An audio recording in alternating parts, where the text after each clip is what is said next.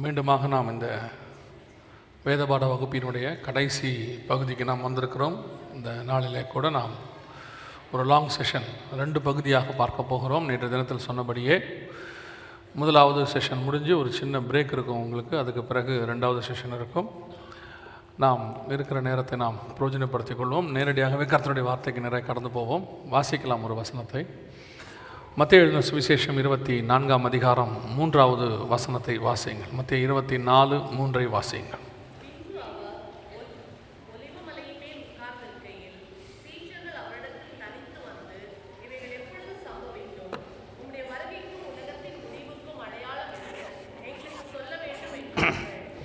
கண்களை மூடுவோம். நல்ல தகப்பனே சர்வ வல்லமையுள்ள எங்கள் ஆண்டவரே இந்த அருமையான மகிமையின் தேவன் இம்மட்டுமாய் நீர் மகிமைப்பட்டபடினாலும் மக்கு ஸ்தோத்திரம். இந்த கடந்த நாட்கள் முழுவதும் உங்களுடைய கிருபை எங்கள் மதியில் இருந்ததுக்காக உமக்கு நன்றி ஆண்டவரே. இந்த நாளிலும் கர்த்தருடைய கிருபை எங்கள் மதியில் விளங்கும்படி நாங்கள் செபிக்கிறோம் தேவனாகிய கர்த்தர் எங்களோடு கூட பேசுவீராக. ஆண்டவரே இதை பார்த்து கொண்டிருக்கிற கேட்டுக்கொண்டிருக்கிற ஒவ்வொருத்தரோடும் கர்த்தருடைய வார்த்தை கடந்து வருவதாக. ஆண்டவரே உம்முடைய வார்த்தைகள் தான் உம்முடைய சத்தம் தான் எங்களை மாற்றும் ஆண்டவரே. நாங்கள் மனுஷ சத்தத்தையோ மனுஷ ஞானத்தையோ பார்க்க வரவில்லை தகப்பனே. நாங்கள் இன்ஃபர்மேஷன்ஸை பார்க்க வரவில்லை ஆண்டவரே. உம்முடைய வார்த்தையை கேட்க வந்திருக்கிறோம். நீர் பேசும் நாங்கள் கேட்கிறோம். உம்முடைய வார்த்தை எங்கள் மத்தியில் கடந்து வரட்டும். எங்கள் ஆண்டவர் இயேசுவின் நாமத்தில் பிதாவே. லீலூயா உற்சாகமாக இருக்கிறீங்களா? ஒரு ஹவுலிங் சவுண்ட் வருது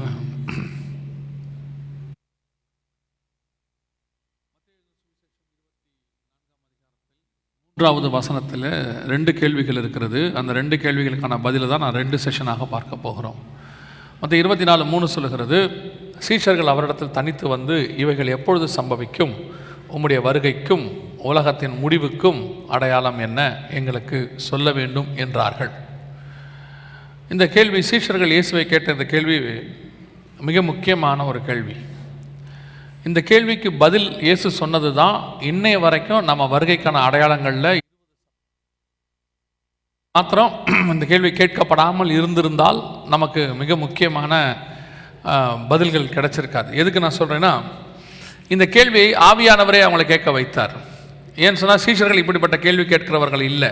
நீங்கள் அது வரைக்கும் பார்த்தீங்கன்னா இந்த மாதிரி கேள்விகள்லாம் அவங்க கேட்டிருக்கவே மாட்டாங்க.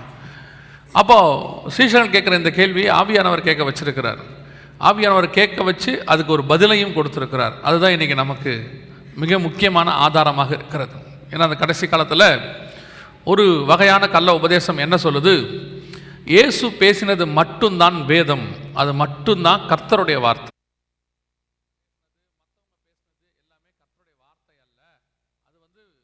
இருக்கக்கூடிய ஒரு பகுதி அதை நம்ம ஒரு பரிசுத்தமானது இல்லை அப்படின்னு சொல்கிறாங்க அப்படிலாம் கிடையாது. இந்த வேதத்தில் கத்தர் எதை எதெல்லாம் கொடுத்தாரோ எல்லாமே நமக்கு தேவையானது தான் அதில் இருக்கிற எழுத்தாகிலும் எழுத்தின் உறுப்பாகிலும் மாறக்கூடாதுன்னு கத்தர் சொல்லி வச்சிருக்கிறார். அதனால் இப்படிப்பட்ட ஆட்கள் சொல்கிறத தயவு செஞ்சு நம்ப வேண்டாம். அது சீஷர்கள் பேசினாலும் இயேசு பேசினாலும் இந்த கேள்வியெல்லாம் ஆவியானவரே கேட்க வச்ச கேள்வி. ஆவியானவர் அந்த கேள்வியை கேட்க வச்சதுனால தான் நமக்கு இவ்வளோ பெரிய பதில் கிடைக்குது. மற்ற இருபத்தி நாலு மூணில் சீஷர்கள் ரெண்டு கேள்வி கேட்குறாங்க. அந்த அந்த கேள்வி பார்த்திங்கன்னா ரெண்டு பகுதியாக இருக்கும். ஒன்று உம்முடைய வருகைக்கும் ரெண்டாவது உலகத்தின் முடிவுக்கும் அடையாளம் என்ன எங்களுக்கு சொல்ல வேண்டும் என்றார்கள். இந்த கேள்வியை எப்படி பிரிக்கலாம் அப்படின்னு கேட்டிங்கன்னா முதலாவது உம்முடைய வருகைக்கு அடையாளம் என்ன? ரெண்டாவது உலகத்தின் முடிவுக்கு அடையாளம் என்ன? அதுதான் ஒரு கமா கொடுத்துருக்கு ரெண்டு கேள்வியாக இருக்கிறது. அது ரெண்டு பகுதி ஒரே கேள்வியாக கேட்டிருக்கிறாங்க. இது ரெண்டு கேள்வி ஏன் ரெண்டுத்தையும் ஒன்றா சேர்த்து கேட்டாங்கன்றதை நம்ம பின்னாடி பார்ப்போம். இது ரெண்டுத்துக்கும் நடுவில் ஒரு சம்மந்தம் இருக்குது முதலாவதாக இயேசு கிறிஸ்துவின் வருகைக்கான அடையாளம் என்ன? இந்த நான்கு நாட்கள் ஐந்து நாட்களாக கடந்த நான்கு ஐந்து நாட்களாக நாம் வருகைக்கான அடையாளங்களை பார்த்து கொண்டே இருக்கிறோம். பல வகையில் பார்த்தோம். அதாவது வரப்போகிற கடைசி சாம்ராஜ்யம் அதில் வரக்கூடிய முத்திரைகள் அப்புறம் நேற்றைய தினத்தில் நாம் இஸ்ரேல் தேசத்தில் உண்டான அடையாளங்கள் எல்லாவற்றையும் பார்த்தோம். இன்றைக்கி அந்த கேள்விக்கு நேரடியாக இயேசு சொல்லுகிற பதிலை நாம் பார்க்க போகிறோம். மற்ற இருபத்தி நாலு மூன்றுக்கு இயேசு நேரடியாக பதில் சொல்லுகிறார். நான்காவது வசனத்திலிருந்து எட்டாவது வசனம் வரைக்கும் ஏழு காரியங்களை ஆண்டவர் அங்கே சொல்லுகிறார் வருகைக்கான அடையாளங்களாக. அவங்க வருகைக்கான அடையாளங்களாகனா இருக்குதா அப்படிங்கிறத அந்த ஏழு கேள்வி முடியும் போது நம்ம பார்க்க போகிறோம் மத்திய நா இருபத்தி நாலாம் அதிகாரம் மூன்று பகுதிகளாக பிரிக்கலாம். ஒன்று முதல் எட்டு வசனங்கள் எட்டு முதல் பதினாலு வசனங்கள் பதினாலு முதல் மிச்சம் உள்ளது எல்லாமே.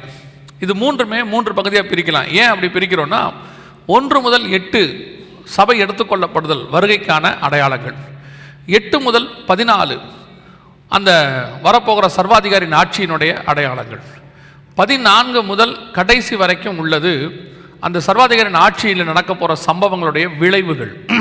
முடிவு அதில் வந்துடும் கடைசியாக இந்த மூன்று பகுதியாக பிரிக்கலாம் அந்த மத்திய இருபத்தி நாலாம் அதிகாரத்தை. இப்போ முதல் பகுதி ஒன்று முதல் எட்டு வசனங்கள். அதில் நான்காம் வசனம் முதல் எட்டாம் வசனம் வரைக்கும் அங்கே ஏழு அடையாளங்கள் கொடுக்கப்பட்டிருக்கிறது. இந்த ஏழு அடையாளங்கள் வருகைக்கான ஏழு அடையாளங்களை நாம் வரிசையாக பார்க்க போகிறோம் ஏன்னா இந்த ஏழு அடையாளங்களும் நம்முடைய காலத்தில் நம் கண்களுக்கு முன்பாக நடைபெற்று கொண்டிருக்கிறது இப்பொழுதே நடைபெற்று கொண்டிருக்கிறது. அவைகள் எப்படி நடைபெற்று கொண்டிருக்கிறது என்னென்ன விதத்தில் வருது அப்படிங்கிறத நம்ம பார்க்க போகிறோம் நான் பார்க்கறதுக்கு முன்னாடி இங்கே உட்காந்துருக்கிறவங்களுக்கு நான் ஒரு காரியம் சொல்லிடுறேன். நான் ரெண்டு நாளாக சொல்கிறேன் இப்போவும் சொல்கிறேன் இது குழந்தைங்களோட விளையாடுற இடம் இல்லை. குழந்தைங்களோட உட்காந்து ஜாலியாக பேசிட்டு சிரிச்சுக்கிட்டு விளையாடுற இடம் இல்லை.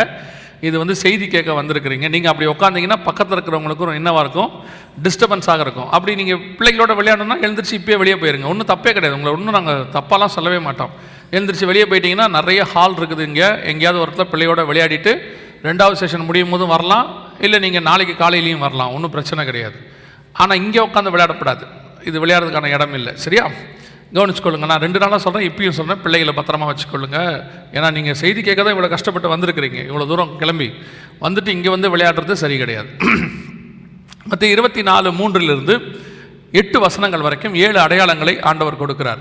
இந்த ஏழு அடையாளங்களும் கடைசி காலத்தில் நடக்க வேண்டியவன அதாவது என்ன கேட்குறாங்க? வருகைக்கான அடையாளம் என்ன? அதில் முதலாவதாக ஆண்டவர் அங்கே சொல்கிறது என்னன்னு கேட்டால் அநேகர் என் நாமத்தை தரித்து கொண்டு நானே கிறிஸ்து என்று சொல்லி வருவார்கள். இயேசு சொல்கிற முதலாவது அடையாளம். ஒருவரும் உங்களை வஞ்சியாதபடிக்கு எச்சரிக்கையாக இருங்கள். அநேகர் என் நாமத்தை தரித்து கொண்டு நானே கிறிஸ்து என்று சொல்லி வருவார்கள். இந்த நான் தான் இயேசு கிறிஸ்துன்னு சொல்லி அநேகர் கடைசி காலத்தில் வருவாங்க என்பது இயேசு சொன்ன அடையாளங்களில் முதலாவது. அந்த அடையாளத்தை நம்ம பார்க்கறதுக்கு முன்னாடி சொல்கிறேன் ஒன்று மட்டும் நல்லா தெரிஞ்சு வச்சுக்கொள்ளுங்க. இயேசு கிறிஸ்துவின் வருகைக்கான அடையாளங்கள் தான் வேதத்தில் உண்டே ஒழிய வருகைக்கான நாளோ தேதியோ வருஷமோ எதுலையுமே கிடையாது. ஒரு ஹிண்ட்டு கூட கிடையாது. ஹண்ட்ரட் பர்சன்ட் மறைக்கப்பட்டிருக்கு. அதனால தான் இயேசு தெளிவாக சொல்கிறாரு அவர் வரும் நாளாகிலும் நாளிகையாகிலும் பிதா ஒருவரை தவிர மற்ற ஒருவனும் அறியான் மற்ற இருபத்தி நாலு முப்பத்தி ஆறில் சொல்கிறார் இதே காரியத்தை மார்க் பதிமூணு முப்பத்தி ரெண்டு முப்பத்தி மூணில் சொல்லும் பொழுது குமாரனும் அறியார்னு சொல்கிறார் அவர் வரும் நாளாகிலும் நாளிகையாகிலும் பிதா ஒருவரை தவிர மற்ற ஒருவனும் அறியான் பரலோகத்தில் உள்ள தூதர்களும் அறியார்கள் குமாரனும் அறியார். யாருமே ஹண்ட்ரட் பர்சன்ட் அது மறைக்கப்பட்டிருக்கு. ஏன்னா நீ கடைசி காலத்தில் இந்த வருகைக்கான நாள் தேதி நிறைய பேர் கொடுக்குறாங்க. இது வரைக்கும் எனக்கு தெரிஞ்சு ஒரு இரநூத்தி இருபது தேதி கொடுத்துருக்குறாங்க. இயேசு கிறிஸ்து பரமேறி போனதுலேருந்து கிபி நாற்பதுலேருந்து ரெண்டாயிரத்தி நாற்பத்தி ஏழு வரைக்கும் டேட் இருக்குது. இந்த டேட்டில் வருவார் அந்த டேட்டில் வருவார் அப்போ வருவார் இப்போ வருவார். நிறைய பேர் சொல்கிறாங்க ஹண்ட்ரட் பர்சன்ட் தேதி மறைக்கப்பட்டிருக்கு. யார் வந்து எந்த தேதியில் வருவார் சொன்னாலும் நம்பாதிருங்கள். நிறைய பேர் அப்படி சொல்கிறாங்க நம்ம காலத்தில் நிறைய பேர் சொல்லியிருக்கிறாங்க. ஒருத்தர் ரெண்டாயிரத்தி பதினாலில் சொன்னார் ஜூலை மாதம் இருபத்தி நாலாம் தேதி இயேசு வரப்போறாருன்னு புக்கே போட்டிருந்தார். அந்த புக்கை படித்த போது அதில் ஒரு வித்தியாசமாக எழுதியிருந்தார். அவர் வரும் தேதி வந்து குமாரனுக்கே பிதா மறைத்தார்னு இருக்குது ஆனாலும் எனக்கு சொன்னார்னு எழுதியிருந்தார். இந்த மாதிரி ஆட்கள்லாம் இருக்காங்க. தேதி போயிருச்சு அந்த ஆளை காணோம் இப்போ. நாங்களும் அவரை தேடி தான் இருக்கிறோம். எங்கேயாவது பா பார்க்க முடியுமான்னு பார்க்க முடியல. எதுக்கு சொல்கிறேன் இயேசு வரும் தேதி இங்கே இருக்கு இத்தனாம் தேதி வருவார் அத்தனாம் தேதி வருவார்னா என்ன செய்யாதீங்க? நம்பாதிருங்க. வருகைக்கான அடையாளம் தான் உண்டு. என்ன அடையாளம்? முதலாவதான அடையாளம் அநேகர் என் நாமத்தை தரித்து கொண்டு நானே கிறிஸ்து என்று சொல்லி வருவார்கள் என்று வேதம் சொல்லுது. இது வரைக்கும் நான் தான் இயேசு கிறிஸ்துன்னு சொல்லி மூவாயிரத்திலிருந்து நாலாயிரம் பேர் வரைக்கும் வந்திருக்கிறாங்க. இது வரைக்கும் பூமியில். ஆனால் இந்த காலகட்டம் தான் நான் தான் இயேசு கிறிஸ்து என்று சொல்லக்கூடியவர்கள் அதிகமாக பூமியில் வாழ்கிற காலகட்டம். பதினெட்டு பேர் உயிரோடு இருக்கிறாங்க. நான் தான் இயேசுன்னு சொல்கிறவங்க பதினெட்டு பேர் உயிரோடு இருக்கிறாங்க. இது வரைக்கும். இதெல்லாம் நீங்கள் பார்க்குற ஒரு சில ஆட்கள் நான் தான் இயேசுன்னு சொல்லி வந்தவங்களில் இவங்கெல்லாம் கொஞ்சம் பேர். அதனால தான் இதில் நாங்கள் ஒரு ஏன் இந்த மாதிரி ஆட்கள்லாம் வராங்கன்றதுக்கு ஒரு காரணமும் இருக்குது இதுக்கு பல காரணங்கள் இருக்குது அதில் முக்கியமான ஒரு காரணம் ஏன் இந்த மாதிரி ஆட்கள்லாம் வராங்க அப்படின்னு சொன்னால் நமக்குள்ள சின்ன வயசில் ஒரு ஒரு தாட் அல்லது ஒரு விதையை போட்டு வச்சுருக்கிறாங்க. என்ன விதை போட்டிருக்கிறாங்கன்னா நீல முடியோட தாடியோட வர வரலாம் யார்? இயேசு கிறிஸ்து இப்படி தான் இருப்பார் அப்படின்னு நமக்கு சின்ன வயசில் போட்டாங்க. வேதத்தின்படி இயேசு இப்படி தான் இருப்பார்னு எங்கேயுமே இல்லை. இன்னும் சொல்ல போனால் இயேசு எப்படி இருப்பார்னு தெரியாது ஆனால் இப்படி இருக்க மாட்டார். அது மட்டும் தெரியும். இந்த நீலம் ஏன் அப்படி இருக்க மாட்டார் அப்படின்னு கேட்டால் உன்னத பாட்டு சொல்லுது இயேசுவை பற்றி அவர் முற்றிலும் அழகுள்ளவர். பதினாயிரம் பேர்களிலே சிறந்தவர். அவருடைய கண்கள் பாலிலே கழுவப்பட்ட நதிக்கரையோரத்தில் தங்குற புறா கண்களுக்கு ஒப்பாக இருக்கிறது. இந்த ஒரு முகம் கூட அப்படி கிடையாது வரைக்கும் உலகத்தில். அவருக்கு அவருக்கு மட்டும்தான் அந்த முகம். அதனால தான் இயேசுடைய ரூபம் எப்படி இருக்குன்னு யாருக்குமே தெரியாது. சரி புதிய ஏற்பாட்டில் எப்படி இருப்பார்? வெளிப்படுத்தின விசேஷம் சொல்லுது அவர் தலை வெண் பஞ்சை போலவும் கண்கள் அக்னி சுவாலையை போலவும் அவருடைய வஸ்திரம் வெண் வஸ்திரமாயும் அவருடைய கால்கள் வெண்கலத்தை போலவும் இருந்ததுன்னு வேதம் சொல்லுது. அப்படி ஒரு உருவத்தை நீங்கள் பார்க்கவே முடியாது. அப்போ ஏன் இந்த மாதிரி காரியங்கள்லாம் வந்தது? ஏன் இதை கொண்டு வந்தாங்க? அப்படின்னு கேட்டிங்கன்னு சொன்னால் கொஞ்சம் நீங்கள் தெரிஞ்சுக்கொள்ளணும் இந்த சரித்திரத்தை தெரிஞ்சுக்கொள்ளணும். இன்னைக்கு கிறிஸ்தவர்கள் கடைசி காலத்தில் வஞ்சிக்கப்படுகிறார்கள். எந்த வஞ்சனை? நாங்கள் ஏற்கனவே இதை பற்றி நிறைய சொல்லியிருக்கிறோம். ஆனாலும் உங்களுக்கு சொல்கிறேன் இந்த இயேசுநாதருடைய ஃபோட்டோ அவங்க அம்மா ஃபோட்டோ அப்பா ஃபோட்டோ அவர் மாதிரி சிலைகள் இது எதுவுமே வேதத்தில் சொல்லப்பட்டவைகள் அல்ல. ஒரு ஆவிக்குரிய சபைக்கு வரும்பொழுது உங்களுக்கு ஆவிக்குரிய சத்தியமாக அடிப்படையில் சொல்லி கொடுத்தது. முந்தி என்ன கொடுத்தோம்னா உங்கள் வீட்டில் இருக்கிறதான இது போன்ற இயேசு கிறிஸ்துவோடைய ஃபோட்டோ அவங்க அம்மா ஃபோட்டோ அப்பா ஃபோட்டோ எல்லாம் தூக்கி வெளியே போடுங்கன்னு சொல்லி கொடுத்தோம். காரணம் அவைகள் இயேசு கிறிஸ்துவும் அல்ல அதில் இயேசு கிறிஸ்து வாசம் பண்ணுகிறதும் இல்லை. இன்னைக்கு நிறைய பேர் ஒரு ஒரு ஊழியர் இடத்துல கேட்டார். இப்போ பிள்ளைங்க வந்து கேட்குது சின்ன பிள்ளைங்க ஏசு எப்படி இருப்பார்னு கேட்டால் நாங்கள் என்ன சொல்கிறது இப்போ எங்கள் அம்மா ஃபோட்டோ அப்பா ஃபோட்டோ காட்டி சொல்கிறோம் இது எங்கள் அப்பா அம்மான்னு. அந்த மாதிரி பிள்ளைகளுக்கு நாங்கள் எதை காட்டுறது அப்படின்னு கேட்டால் ஒன்று நல்லா தெரிஞ்சுக்கணும். புதிய ஏற்பாட்டோடைய உபதேசமே கண்டு விசுவாசிக்கிறவனிலும் காணாமல் விசுவாசிக்கிறவன் தான் பாக்கியவான். நமக்கு இயேசு எப்படி இருப்பான்னு சொல்ல வேண்டிய அவசியம் இல்லை. பிள்ளைங்கிட்ட தைரியமா சொல்லுங்க. ஏசு எப்படி இருப்பார்? போய் முழங்கால் போடு ஜோம் பண்ணு கண்ணை மூடு. நீ உண்மையா ஜோம் பண்ணா ஏசப்பா வருவாரு பாத்துக்கன்னு சொல்லுங்க. நான் சொல்றேன் நம்ம சத்தத்துக்கு செவி சாய்க்கிறவரோ இல்லையோ பிள்ளையின் சத்தத்துக்கு அவர் கண்டிப்பாய் செவி சாய்ப்பார்.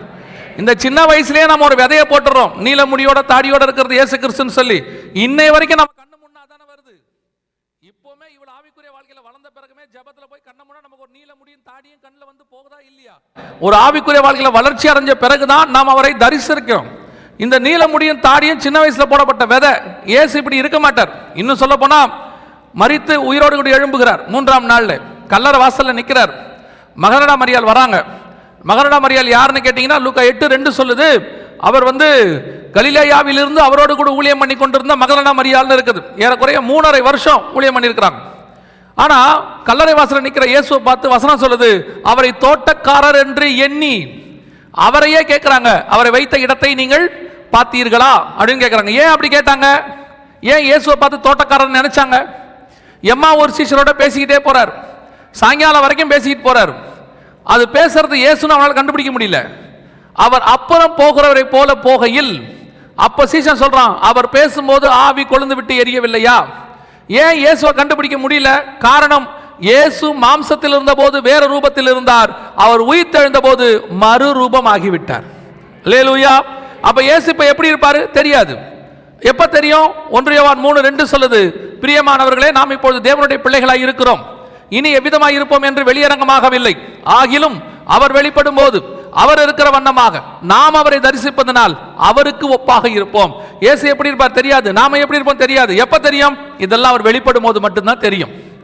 அப்போ இந்த நீல முடியோட தாடியோட இருக்கிறதுல இயேசு கிறிஸ்து கிடையாது. இன்னும் சொல்ல போனா இது ஒரு கிரேக்க கடவுளுடைய ஜிஎஸ் தேவனுடைய ஒரு பிம்பம். மூன்று மூன்றாம் நூற்றாண்டு நான்காம் நூற்றாண்டுல கிரேக்கர்கள் அதிகப்படியாக ரட்சிக்கப்பட்டு சபைக்குள்ள வரும்பொழுது கிரேக்கர்கள் எல்லாத்துக்கும் சிலை வழிபாடு வச்சுருப்பாங்க. மின்னலுக்கு இடிக்கு எல்லாத்துக்கும். அவங்களுடைய மூலக்கடவுள் பேர் தான் ஜியூஸ் அந்த ஜியூஸோடைய சிலையை அவங்க பார்த்து பழக்கப்பட்டவங்க. அவங்க ஆவிக்குரிய சபைக்கு வரும்போது இங்கே என்ன இருக்காது? எந்த விதமான சிலையும் இருக்காது. அந்த சிலை இல்லாததுனால அவங்க கடவுளை பார்க்க முடியல. அவங்களுக்கு சரியான உபதேசத்தை நீங்கள் கொடுக்க சபைக்கும் தெரியல. மூணாம் நூற்றாண்டு அப்போ காலத்துக்கு அப்புறம். அப்போ என்ன பண்ணாங்க? இந்த ஜனங்களை சாட்டிஸ்ஃபை பண்ணுறதுக்காக அந்த சியூஸ் தேவனுடைய சிலையை மாடிஃபை பண்ணி அதே சிலையை கொஞ்சம் நம்ம ஜிஎஸ் தேவன் வந்து வெஸ்டர்ன் வெஸ்டர்ன் ஸ்டைலில் இருக்கும். அதை கொஞ்சம் ஏஷியா ஸ்டைலுக்கு மாற்றி கொண்டு வந்ததா இயேசு கிறிஸ்து. ஏன்னு சொன்னால் வெஸ்டர்ன் சைடில் கண்ணெல்லாம் ப்ளூவாக இருக்கும். நம்ம சைடில் பார்த்தீங்கன்னா கண்ணெல்லாம் கொஞ்சம் கருப்பாக இருக்கும். அந்த மாதிரி மாடிஃபிகேஷன் பண்ணி கொண்டு வரப்பட்டது தான் இயேசு கிறிஸ்துவின் சிலை. இந்த இயேசு கிறிஸ்து இப்படி இருப்பார்னு பைபிளில் இல்லை. அதனால இப்படிப்பட்ட சிலைகளை உங்கள் வீடுகளில் இன்னைக்கு கடைசி காலத்தில் ஆவிக்குரியவர்கள் வீடுகளில் கூட இப்படிப்பட்ட காரியங்கள் வர தொடங்கிருச்சு. ஆவிக்குரியவர் வீடுகளில் கூட இந்த மாதிரி சிலைகளை கொண்டு வராங்க. எப்படி இல்லையே? நாங்கள் கொண்டு வரலையே? வருது. இன்னைக்கு இயேசு கிறிஸ் இயேசுன்னு போட்டு பக்கத்தில் என்ன வேணாலும் போட்டுக்கோங்க. அத்தனை பேர்லையும் மினிஸ்ட்ரி இருக்கு இன்னைக்கு உலகத்தில். இயேசு உட்காந்துருக்கிறார் இயேசு எழுந்திருக்கிறார் இயேசு அழுகிறார் இயேசு தூங்குறார் இயேசு கூப்பிடுறார். எல்லாத்துலேயும் ஊழியம் இருக்கு. அத்தனை ஊழியக்காரனும் புக்கு போடுறான். எல்லா வயலும் புக்கு போடும்போது என்ன செய்கிறான் அந்த புக்கில் இயேசுநாதருடைய ஃபோட்டோன்னு ஒன்று போட்டு விடுறான்.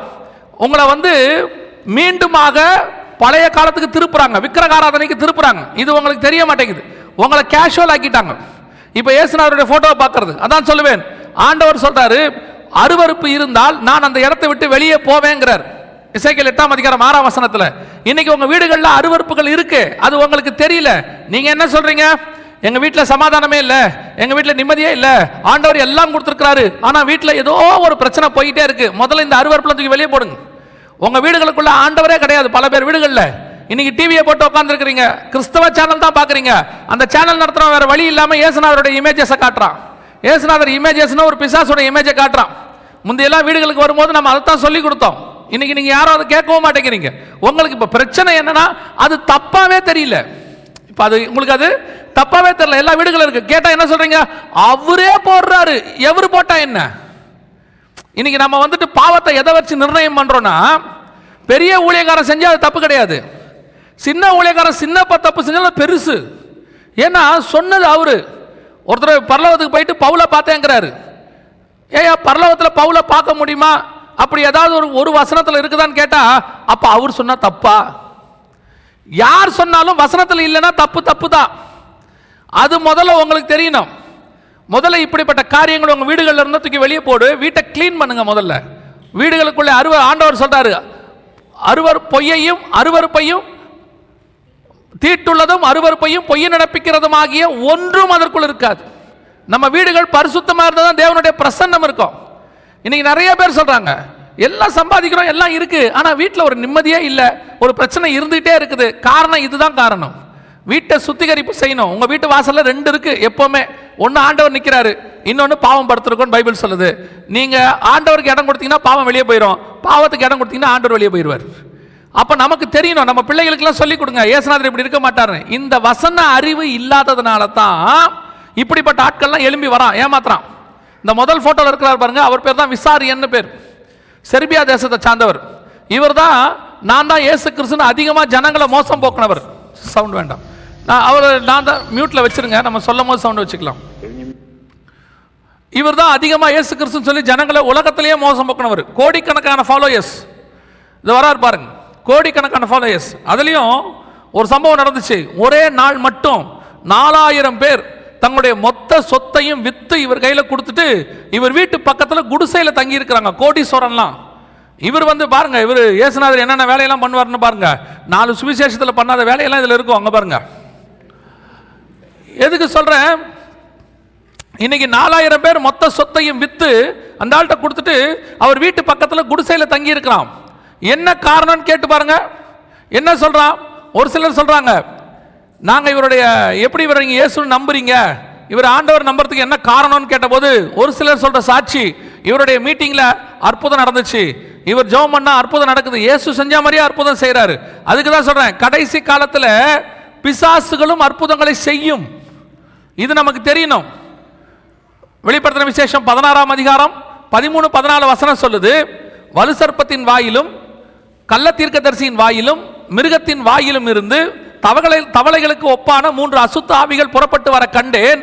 அவைகள் அற்புதங்களை செய்கிற பிசாசுகளின் ஆவிகள். அற்புதங்களை செய்கிற பிசாசின் ஆவி. பிசாசு கடைசி காலத்தில் என்ன செய்யும்? அற்புதங்களை செய்யும். ஒரு பெரிய சாமியாரை பிடிச்சாங்க. அவர் செஞ்ச காரியத்துக்காக அவரை பிடிச்சி ஜெயிலில் போட்டாங்க. போட்டது ஜாமீனில் வெளியே வந்தார். வெளியே வந்தோடனே அவருடைய ஆசிரமத்தை திருப்பி பழையபடி கூட்டம். அதே மாதிரி கூட்டம் வர ஆரம்பிச்சிருச்சு. அப்போது தனியார் தொலைக்காட்சி நிறுவனத்திலிருந்து அந்த கூட்டத்தில் நிற்கிறவங்கள பேட்டி எடுக்கிறான். இவர் மேலே கேஸ் உறுதி பண்ணப்பட்டிருக்கிறது. கேஸ் நடந்துக்கிட்டு இருக்குது.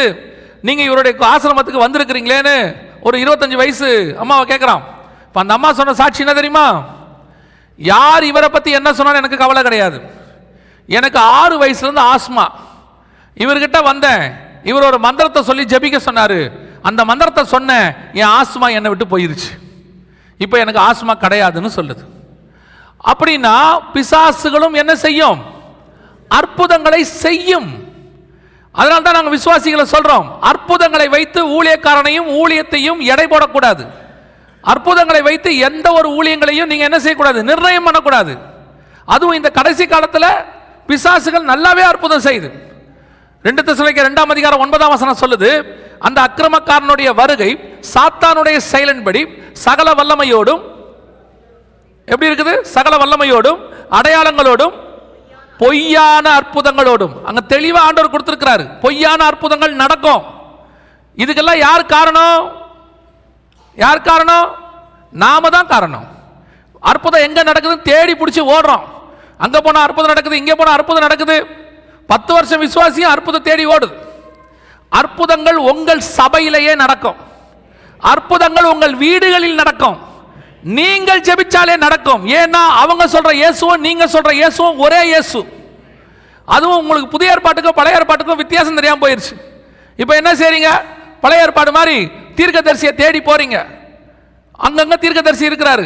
அவரை தேடி போய் எனக்கு என்ன குழந்தை பிறக்கும் எனக்கு எங்க போன என்ன பண்ணலாம்னு அவரை கேட்டுக்கிட்டு இருக்கிறீங்க. பழைய ஏற்பாட்டில் தீர்க்கதரிசி வெளியே இருந்தாரு. புதிய ஏற்பாட்டில் வசனம் தெளிவா சொல்லுது. சபையின் பக்தி விருத்திக்கு ஏதுவாக தீர்க்கதரிசி சபைக்குள்ளதான் இருப்பான் அஞ்சு வகையான ஊழியம் சபைக்குள்ளே தான் இருக்கும். உங்களுக்கு தேவையான தீர்க்க தரிசனம் சபைக்குள்ள இருந்து வரும். பவுலும் பர்ணமாவும் அந்த சபையில் என்னவா இருந்தாங்க தீர்க்கதரிசியாகவும் போதகர்களாகவும் இருந்தார்கள். இன்னைக்கு என்னவா இருக்குது? நம்ம தீர்க்கதரிசியை வெளியே தேடுறோம். சுவிசேஷகனை வெளியே தேடுறோம். எல்லாம் உங்கள் சபைக்குள்ள தான் இருக்கிறோம். நீங்கள் விசுவாசித்தால் உங்கள் சபையிலேயே கர்த்தர் அற்புதங்களை செய்வதற்கு வல்லமை உள்ள தேவனாகவே இருக்கிறார். இது இப்போ உங்களுக்கு என்னன்னா இல்லைங்க அங்கே போனால் அற்புதம் நடந்துச்சு. ஆமாம் நடக்கும். ஏன்னா உன் விசுவாசம் அப்படி. அங்கே போனால் நடக்கும்னு. நீங்கள் விசுவாசிங்க என் சபையில் நடக்கணும் உங்கள் சபையிலையும் நடக்கும். இன்னைக்கு அற்புதங்களை நீங்கள் தேடுகிறதுனால தான் இவ்வளவும் பிரச்சனை. ஒரு காலத்துலலாம் வசனம் எப்படி போட்டாங்கன்னா மீட்டிங்க்கு நற்செய்தி கூட்டங்களும் வசன திருவிழாவும் இப்படி தான் போட்டுக்கிட்டு இருந்தாங்க. அதுக்கப்புறம் என்ன போட்டாங்க?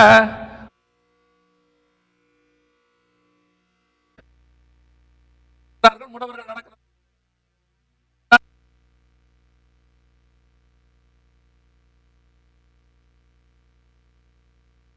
ஆசீர்வாத பெருவிழா. இப்போ நீங்கள் உங்களுடைய ஸ்டாண்டர்ட் புரியுதா? எந்த ஸ்டாண்டர்டுக்கு நம்மளை மாற்றிருக்கிறாங்கன்னு வசனத்துலேருந்து இப்போ எங்கே கொண்டு வந்து நிறுத்தி ஆசீர்வாதத்தில் கொண்டு நிறுத்தியிருக்கிறாங்க. இப்போ வசனமே இல்லை. ஒரு காலத்துலலாம் வெறும் வசனம் தான் இருக்கும் போஸ்டரில். இப்போ வசனமே கிடையாது. ஊழியக்காரர் தான் இருக்கார் பெருசாக ஆனால் ஃபோட்டோவை போடாதாங்கனாலும் கேட்கவும் மாட்டாங்க ஏன் ஃபோட்டோவையும் போட்டுறாங்க? நாங்கள் ஃபோட்டோ கொடுக்கறதும் இல்லை. அதை விட கொடுமை என்னென்னா நம்ம ஃபோட்டோவை யூடியூப்லேருந்து டவுன்லோட் பண்ணி வேற போட்டுறாங்க. போடுற ஃபோட்டோ ஒழுங்காக போடுறாங்கன்னா அதுவும் போட மாட்டேங்கிறாங்க. சில ஃபோட்டோ பார்த்தா எனக்கே சந்தேகமாக இருக்குது நம்ம தானா இல்லை வேறொருவரை காத்திருக்க வேண்டுமான்னு இருக்கு. இன்னைக்கு ஊழியக்காரனுக்கும் ஊழியத்துக்கும் இம்பார்ட்டன்ஸ் கொடுத்துட்டு ஏசுநாதரை பின்னுக்கு தள்ளிட்டோம். ஒரு காலத்தில் ஏசுநாதர் தான் இருந்தார் எல்லா இடத்துலையும். அன்னைக்கு ஒருத்தர் போஸ்ட் போட்டிருக்கிறாரு. வித்தியாசமாக வசனமும் இல்லை ஏசுநாதரும் இல்லை ஒன்றும் இல்லை. அப்போ அந்த போட்டவரை கேட்டேன் என்ன இப்படி போட்டிருக்கிறீங்க? இதில் ஒரு வசனம் இல்லை ஒன்றும் இல்லையான்னு கேட்டேன். அப்போ அவர் சொன்னார் இல்லை ஏசுன்னு போட்டால் ஜனங்க வரமாட்டாங்க. அவங்கள இந்த மாதிரிலாம் போட்டு வர வச்சு அங்கே ஏசுவை கொடுக்கணும். லூசு பயிலுவோம் எதுக்கு சொல்கிறேன் தெரியுமா? ஏசுங்கிற நாமத்துக்கு இல்லாத வல்லமை உலகத்தில் வேற எந்த நாமத்துக்கும் கிடையாது. நீங்க ஆசை காட்டி கூப்பிட்டுலாம் சுவிசேஷம் சொல்ல வேண்டாம். நேரடியாகவே சொல்லுங்க. இயேசு உன்னை ரட்சிக்கிறான்னு சொல்லுங்க. இயேசு உன்னை நேசிக்கிறான்னு சொல்லுங்க. எவன் ரட்சிக்கப்படுமோ அவன் ரட்சிக்கப்படுவான். ஆண்டவர் அவனை ரட்சிப்பார். இயேசு பேரை சொல்லாமையே சுவிசேஷம் சொல்லணுங்கிறது மடத்தனம். அது ஒரு மடத்தனம். இயேசு பேரை சொல்லாம எப்படி சுவிசேஷம் சொல்லுவீங்க? அதில் புதுசாக வேற ஆரம்பிச்சாங்க. இறைமகன் அருள்நாதர். இயேசுநாதர் பேரையே சொல்ல மாட்டான். இயேசுநாதர் பேர் சொல்லாம வானத்துக்கும் பூமிக்கும் கீழே வானத்துக்கும் கீழே பூ- பூமிக்கு நடுவில் இயேசுவின் நாமம் அல்லாமல் வேறு நாமம் இல்லை. அந்த நாமத்துக்கு தான் சகலமும் முடங்கும். அதைத்தான் வேதம் சொல்லுது. இன்னைக்கு நம்ம என்ன பண்ணிட்டோம்? இந்த மாதிரி காரியங்களை மனசில் கொண்டு வந்ததுனால அற்புத அடையாளங்களுக்கு பின்னாடி ஓடுறதுனால இந்த மாதிரி ஆட்களை கொண்டாண்டான் பிசாஸ் கொண்டாந்தது மாத்திரமல்ல இவர்கள்லாம் வந்து இன்னைக்கு என்ன செய்கிறாங்க ஜனங்களை மோசம் போக்கிட்டு இருக்கிறாங்க. உங்களுக்கு இதோட மிக முக்கியமான ஒரு வசனம் உங்களுக்கு நல்லா தெரியணும். என்ன வசனம் தெரியுமா? அவர் ஒரு தடவை மாம்சத்தில் வெளிப்பட்டார். இன்னொரு தடவை அவர் மாம்சத்தில் வெளிப்பட போகிறது இல்லை. நீங்கள் பார்த்தீங்கன்னா இந்த விசாரியன்? அவர் வந்து ஒரு டிராஃபிக் கான்ஸ்டபிள் செர்பியா தேசத்தில் இருந்தவர். அவருக்கு திடீர்னு என்ன ஆயிடுச்சு? வேலை போயிடுச்சு வேலை போனதுனால சம்பளம் இல்லை. ஷேவ் பண்ணுறதுக்கு காசும் இல்லை. தாடியும் வளர்ந்துருச்சு முடியும் வளர்ந்துருச்சு. ஒரு நாள் எழுந்திரிச்சு சொன்னார் நான் தான் ஏசு கிறிஸ்துன்னு சொன்னார். இப்போ ஜனங்களாம் கேட்டாங்க எப்படி சொல்கிறீங்க உங்களை இயேசு கிறிஸ்துன்னு? அதுக்கு அவர் சொன்ன பதில் தான் ரொம்ப நல்ல பதில். இயேசுவே சொன்னார் நான் தான் இயேசுன்னு. அதையும் ஒரு கூட்டம் நம்புது. அதையும் ஒரு கூட்டம் நம்புது. இந்த மாதிரி வினோதமான கதைகள் நிறைய இருக்கு. நீங்க பாத்தீங்கன்னு சொன்னா ஏசுன்னு ஆனா அதுல ஒரு சந்தோஷம் எனக்கு என்ன தெரியுமா? வரவன் அத்தனை பேரும் இயேசுநாதர் பேரை தான் சொல்கிறான் இதில் என்ன சந்தோஷம் கேட்குறீங்களா இது வரைக்கும் வந்தவன் எவனோ? நான் புத்தர் வந்திருக்கிறேன். நான் காரல் மார்க்ஸ் வந்திருக்கிறேன். நான் ஐன்ஸ்டீன் வந்திருக்கிறேன்னு சொல்லவே இல்லை. அத்தனை பேர் யார் பேரை தான் சொல்கிறான் ஏன்னா அவனுக்கும் சொல்லுது. அவனுக்கும் தெரியுது. எந்த பேரை சொன்னால் மரியாதை கிடைக்கும்னு அவனுக்கும் தெரியுது. வேற எந்த பேருக்கு இந்த மரியாதை இல்லை? அந்த ஒரு பேருக்கு மட்டும்தான் இந்த மரியாதை இருக்கு. இதை சொன்னா தான் ஜனங்க நம்புவாங்கன்னு அவனும் நம்புறான் பாருங்க. அது கர்த்தருடைய நாமத்துக்குள்ளதான வல்லமை. அல்லேலூயா. தயவு செய்து நம்பாதருங்கள் நிறைய பேர் வருவாங்க. இன்னும் வருவாங்க. இன்னும் பேர் வருவாங்க. வந்து கடைசியாக அதில் வர வந்து அந்தி கிறிஸ்து நானே கிறிஸ்து என்று வரக்கூடியவங்களில் கடைசி யாருன்னு கேட்டிங்கன்னா அவன் தான் அந்தி கிறிஸ்து கிறிஸ்துவை போல வந்து நிற்பான் அதுக்கு தான் இயேசு சொல்கிறாரு அநேகர் என் நாமத்தை தடுத்து கொண்டு என்ன செய்வாங்க? வருவார்கள். இது முதலாவது இந்த மாதிரி இவங்கெல்லாம் வந்தவங்க. இது கூட பரவாயில்ல. ஆண்கள். இந்த அம்மா பேர் பியான்சி பெண் இவங்க வந்து அமெரிக்க தேசத்தில் இருக்கக்கூடியதான டிவி நடிகை. இந்த அம்மாவுக்கு நடிக்கிறதுக்கு மார்க்கெட் போயிருச்சு. ஒரு நாள் எழுந்திரிச்சு இந்த அம்மா சொல்லிட்டாங்க நான் தான் ஏசுன்னு அதையும் நம்புறான் பாருங்க. அதையும் நம்பி அந்த அம்மாவுக்கு பின்னாடி ஃபாலோயர்ஸ் நிறைய ஆயிரக்கணக்கில் ஃபாலோயர்ஸ் அதுலேயும் பெரிய விஷயம் என்னன்னு கேட்டிங்கன்னு சொன்னால் அந்த அம்மா சர்ச் கட்டியிருக்கு. நேஷனல் சர்ச் ஆஃப் பே அப்படின்னு கட்டியிருக்கு. ஒரு நல்ல ஊழியக்காரர் பாவம். அவர் சத்தியம் பேசுகிற ஊழியக்காரர் ஒரு சபை கட்டுறதுக்கு படாத பாடுபடுறாரு. உங்களுக்கு தெரியும். உலகம் முழுக்க சத்தியம் பேசுகிற ஊழியக்காரன் படாத பாடுபடுவான். ஆனால் இந்த மாதிரி ஆட்கள் மட்டும் உடனே பணக்காரன் ஆயிடுவான் ஏன்னா தேடி பிடிச்சி இவங்கிட்ட தான் கொடுக்குறேன்னு சொல்கிறாங்க ஒரு நல்ல சபை கிராமத்தில் கட்டுற ஊழியக்காரங்கிட்ட கொடுக்க மாட்டாங்க. ஒரு மிஷினரிக்கிட்ட கொடுக்க மாட்டாங்க. இந்த மாதிரி ஆட்கள் வந்த உடனே இவங்க இவங்க சர்ச்சில் எல்லாம் மில்லியனியர்ஸ் இதில் அதை விட கொடுமைனா நம்ம ஒரு பைபிள் எழுதியிருக்கு. அங்கே இருக்கு பாருங்க. அதுக்கு பேர் பேபிள். பியான்சி எழுதுனதுனால அதுக்கு பேர் பேபிள். அதோடைய உபதேசங்களாக அதை எழுதி வச்சிருக்குது. இந்த மாதிரி அநேகர் வருவார்கள். இதெல்லாம் பார்க்கும்போது நமக்கு என்ன தோணுது? வெளிநாட்டுக்காரங்களுக்கு அறிவே கிடையாது. இதெல்லாமா நம்புகிறாங்க அப்படின்னீங்கன்னா நம்ம ஊர்லேயும் ஒருத்தன் வந்திருக்கிறான். இந்த பாருங்க.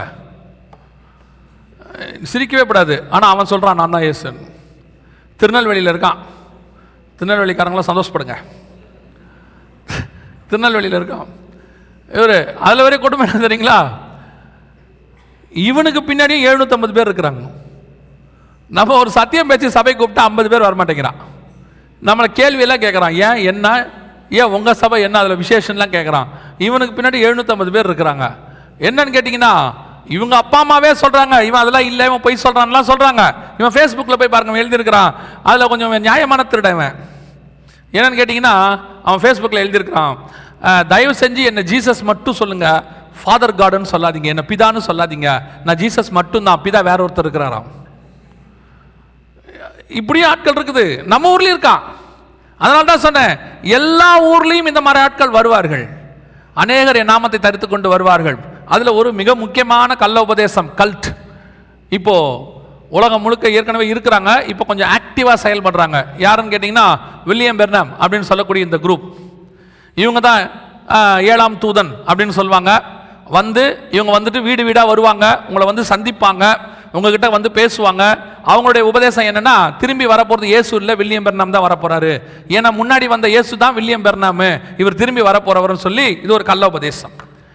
இந்த கள்ள உபதேசக்காரங்கிட்ட எல்லாம் ஒரு பழக்கம் இருக்கும். அத்தனை பேர்கிட்ட ஒரே ஒரு ஒத்துமை இருக்கும். நான் பார்த்த வரைக்கும் இத்தனை வருஷத்தில் இந்த இவனுங்களை பற்றின கொஞ்சம் படித்த வரைக்கும் எனக்கு ஒரே ஒன்று கண்டுபிடிச்சேன். கள்ள உபதேசக்காரன் அத்தனை பேரும் ஒரு புக்கு ஒன்று போடுவான். ஜெகவா விட்னஸ்காரங்க வாட்ச் டவர்னு போடுவாங்க. அப்புறம் வாட்ச்மேன் நீ விட்னஸ்லிக்காரங்க ஒரு புக்கு போடுவாங்க. அப்புறம் செவன்த் டேக்காரங்க ஒரு புக்கு தருவாங்க. இவங்களும் ஒரு புக்கு தருவாங்க. எல்லா புக்கு கொடுப்பான். இவன் அத்தனை பேர் என்ன சொல்லுவானா அவங்களுடைய சபைகளில் பைபிளை வாசிக்க மாட்டாங்க. இவர் கொடுத்த உபதேசத்தில் எழுதின புக்கை மட்டும்தான் வாசிப்பாங்க. அது வந்து பிசாசுடைய தந்திரம். எங்க வசனம் இல்லாம வேற ஒரு ஆல்டர்னேட் அங்க வருதோ அது கல்ட்டு தான். வசனத்துக்கும் இயேசுநாதருக்கும் ஆல்டர்னேட் கிடையவே கிடையாது. அவர் யூனிக் காடு அவர் ஒருவர் தான். அதே மாதிரி வேதமும் அது ஒன்று தான் அதுக்கு ஆல்டர்னேட் கிடையவே கிடையாது. எப்போ வேதத்துக்கு பதிலாக வேற ஒன்று வாசிக்கலாம்? வேதத்துக்கு பதிலாக வேற ஒரு புக்கை கொடுப்பாங்க. சிலர் வந்து சொல்லுவாங்க கல்லோபதேசக்காரன் நீங்கள் இந்த புக்கை படிச்சு பாருங்கம்பா. நீங்கள் படிக்கவே வேண்டாம் அது கல்லோபதேசம் தான் அவ்வளோதான் ஏன்? வேதத்தில் சொல்லாதது ஒன்று எந்த உலகத்திலேயே ஒரே ஒரு புக்கு தான். எந்த தப்பும் இல்லாத புக்கு. டிரான்ஸ்லேஷனில் சில மிஸ்டேக்ஸ் இருக்கும். மூல பாஷையில் நான் சொல்கிறேன் மிஸ்டேக்கே இல்லாத ஒரு புக்கு இருக்குன்னா உலகத்தில் எழுதப்பட்டதுன்னா ஒரே ஒரு புக்கு அது பைபிள் மட்டும்தான். வேற எந்த புக்குமே கிடையாது. அது கிறிஸ்தவங்க எழுதின புக்காக இருக்கட்டும் எவ்வளோ பெரிய ஊழியக்காரர் எழுதின புக்காக இருக்கட்டும் அதில் கண்டிப்பாக ஒரு சின்ன மிஸ்டேக் இருக்கும் ஒரு குறை இருக்கும். குறை இல்லாத ஒரே ஒரு புஸ்தகம் ஆவியானவர் எழுதின பரிசுத்த வேதாகமம் மட்டுமே. இதுக்கு ஆல்டர்னேட்டாக வேற எது வந்தாலும் வேற எது வந்தாலும் அது தேவனால் வந்தது அல்ல. ஏன்னா தர் இஸ் நோ ஆல்டர்னேட் இந்த கள்ளோபதேசக்காரன் எல்லாம் ஒரு புக்கு கொடுப்பாங்க வீடுகளுக்கு. வந்து இந்த புக்கை படிச்சு பாருங்க. இதில் உங்களுக்கு கொடுத்துருக்கேன்பா. அப்படி கொடுத்தானாலே தெரிஞ்சுக்கோங்க. அவன் ஒரு யாருக்காரு? கள்ளோபதேசக்காரன் இதுலேயும் நான் இப்போ கடைசியாக போகிற சபைகளுக்கெல்லாம் நான் ஒரு ஆலோசனையாக சொல்கிறேன் இப்படி சொல்கிறேன்னு தப்பாக எடுத்துக்காதீங்க. எடுத்துக்கிட்டாலும் ஒன்றும் பிரச்சனை இல்லை. நாளையோட நான் காணாமல் போயிடுவேன். நீங்கள் எடுத்துக்கோங்க. ஒன்றும் ப்ராப்ளம் இல்லை. ஒன்று தெரிஞ்சுக்கொள்ளுங்க. அவர்கள் அவர்கள் அவர்கள் அவர்கள் சபைக்கு போங்க. உங்கள் சபையை சாராத எந்த ஒரு ஊழியக்காரனையும் வீட்டில் ஏற்றாதீங்க இல்லைங்க. அவர் பைபிள் எடுத்துட்டு வந்தாரு. அந்த ஊர்ல இருந்து வந்தாரு வந்தார் இருந்து வந்தாரு கேரளால இருந்து வந்தாரு. எங்க வேணா வரட்டும். உங்க சபையில உங்க ஊழியக்காரங்களுக்கு நாலேஜ் இல்லாம யாரையும் உங்க வீட்டுக்குள்ள என்ன செய்யாதீங்க. ஏத்தாதீங்க. ஏன் தெரியுமா? இந்த விசுவாசிகள் இருக்குல்ல இதுக்கு கையில எவன் பைபிளோட வந்தாலும் உடனே உள்ள விட்டுறது வந்து ஒரு காப்பியை போட்டு மண்டையை கொடுத்துறது. ஜோம் பண்ணுங்க. ஆண்டவர் என்ன சொல்றாரு? ஏன் உங்ககிட்ட சொல்லாதது அந்த ஆள்கிட்ட என்ன சொல்ல போறாரு? உனக்கும் ஆண்டவருக்கு என்ன பிரச்சனையா? உங்க ரெண்டு பேருக்கும். உங்க ரெண்டு பேருக்கு என்ன வாக்கிய வரப்புல தரகாரா ஆண்டவர் பேசாமல் இருக்கிறதுக்கு உடனே எந்த ஊழியக்காரன் வந்தாலும் ஆண்டவர் என்னை பற்றி என்ன சொல்கிறாரு நீ ரொம்ப மோசமானவன் சொல்கிறாருன்னு ஒத்துப்பீங்களா? அதையும் ஒத்துக்க மாட்டீங்க. உடனே ஊழியக்காரன் வந்த உடனே வீட்டில் ஏற்றிடுறது நான் அதுக்கு தான் எப்போ சொல்லுவேன் உங்கள் சபையினுடைய மூப்பர்கள் ஊழியர்களுடைய நாலேஜ் இல்லாமல் தயவு செய்து வேற எந்த ஊழியனும் சபையில் உங்கள் வீடுகளுக்குள்ளே என்ன செய்யாதீங்க. ஏற்றாதீங்க ஏன் தெரியுமா? எவன் கள்ள உபதேசம் எவன் நல்ல உபதேசம் உங்களுக்கு கண்டுபிடிக்க தெரில இந்த கள்ள உபதேசக்காரன் உள்ள வரானே சரளமா இருபத்தஞ்சு வசனம் பேசுவான். அப்படியே பிரிக்காமையே பேசுவான் பாருங்க. நீங்க அப்படியே ஆணு வாயை பார்த்துக்கிட்டு இருப்பீங்க அவனை. ஏன்னா உங்களுக்கு நான் எப்பவும் சொல்லுவேன் இந்த கள்ளோபதேசக்காரன் நல்லா பைபிள் படிப்பான். நல்ல உபதேசக்காரன் பைபிளே படிக்க மாட்டான். அதான் பிரச்சனை. அவன் இருபத்தஞ்சு வசனம் அப்படியே பேசணும்னு அவன் ஆணு பார்த்துக்கிட்டு அவங்ககிட்ட ஒரு சாட்சி வேற சொல்லுவீங்க. நல்ல சாட்சி. என்ன தெரியுமா? எங்கள் சபையில் கூட இப்படியெல்லாம் சொல்லி தரலம்பிங்க. யாருக்கிட்ட போய் யாரை போட்டு கொடுக்குறது பாருங்கள் அவங்ககிட்ட போய் சொல்கிறது எங்கள் சபையில் கூட இந்த மாதிரிலாம் எங்களுக்கு சொல்லியே கொடுக்கல அப்படின்னு.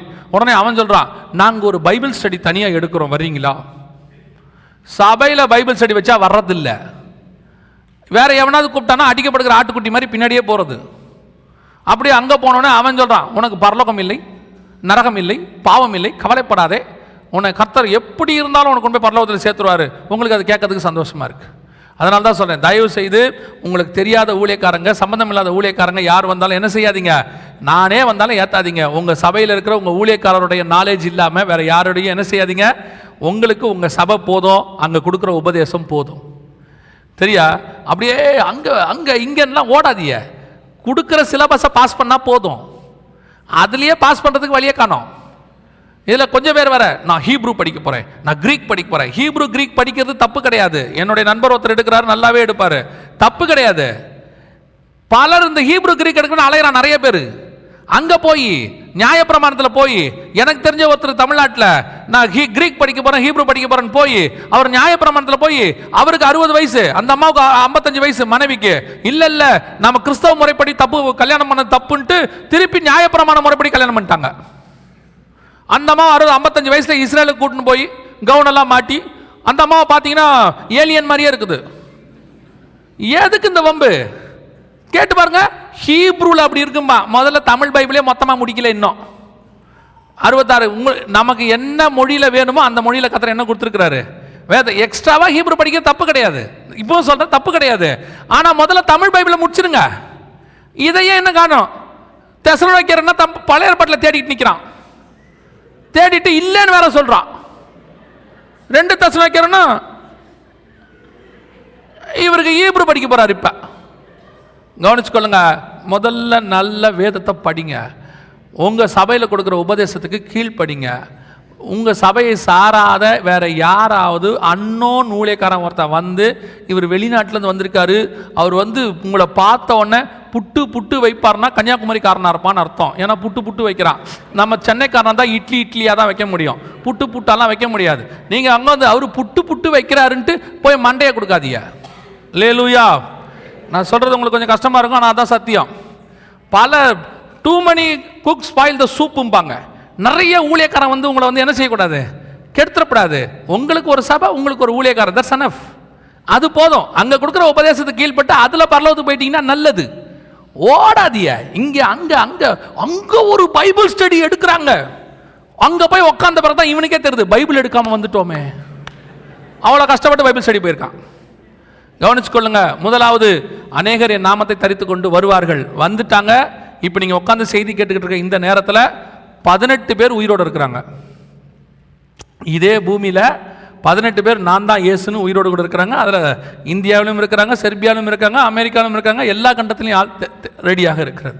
இது முதலாவதாக. ரெண்டாவது அடையாளம் இயேசு சொல்கிறாரு யுத்தங்களையும் யுத்தங்களின் செய்திகளையும் கேள்விப்படுவீர்கள். நான் இதை பற்றி உங்களுக்கு வசனத்தோடு சொல்கிறேன் எழுதுறவங்க எழுதி கொள்ளுங்க. இது வந்து அடுத்த வருஷம் நடக்கும். இது ப்ராஃபஸி கிடையாது. நான் ப்ராஃபட்லாம் கிடையாது. நீங்கள் அப்படி எடுத்துக்காதீங்க. எதிர்பார்க்குறோம். நடக்கும்னு சொல்லி என்ன செய்கிறோம்? எதிர்பார்க்கிறோம். இந்த ப்ராஃபஸிக்கும் இதுக்கு அது ஒன்று தான் வித்தியாசம். நடக்கலாம் அப்படின்னா ப்ராபசி கண்ணை மூடி கத்தர் சொல்லுகிறாருன்னா ப்ராபசி அது. நான் என்ன சொன்னேன் அப்படி சொல்ல வேணாம். வேதத்தில் இப்படி இருக்கிறத உள்ளதை உள்ளபடி என்ன செய்வோம்? சொல்லிட்டு போயிடுவோம் அடுத்த வருஷம் நடக்க வாய்ப்பு இருக்குன்னு எதிர்பார்க்கப்படுகிறது. எந்த யுத்தம்? எஸ்ஐகேல் புஸ்தகம் முப்பத்தெட்டாம் அதிகாரம் முப்பத்தொன்பதாம் அதிகாரம். இந்த ரெண்டு அதிகாரத்திலையும் ஒரு யுத்தம் இருக்கு. இந்த இந்த யுத்தம் தான் கடைசியாக நடக்க வேண்டிய யுத்தம். வாசிங்க. எசைக்கேல் முப்பத்தி எட்டு. எட்டு வாசிங்க பார்ப்போம். அநேக நாட்களுக்கு பிற்பாடு நீ விசாரிக்கப்படுவாய்.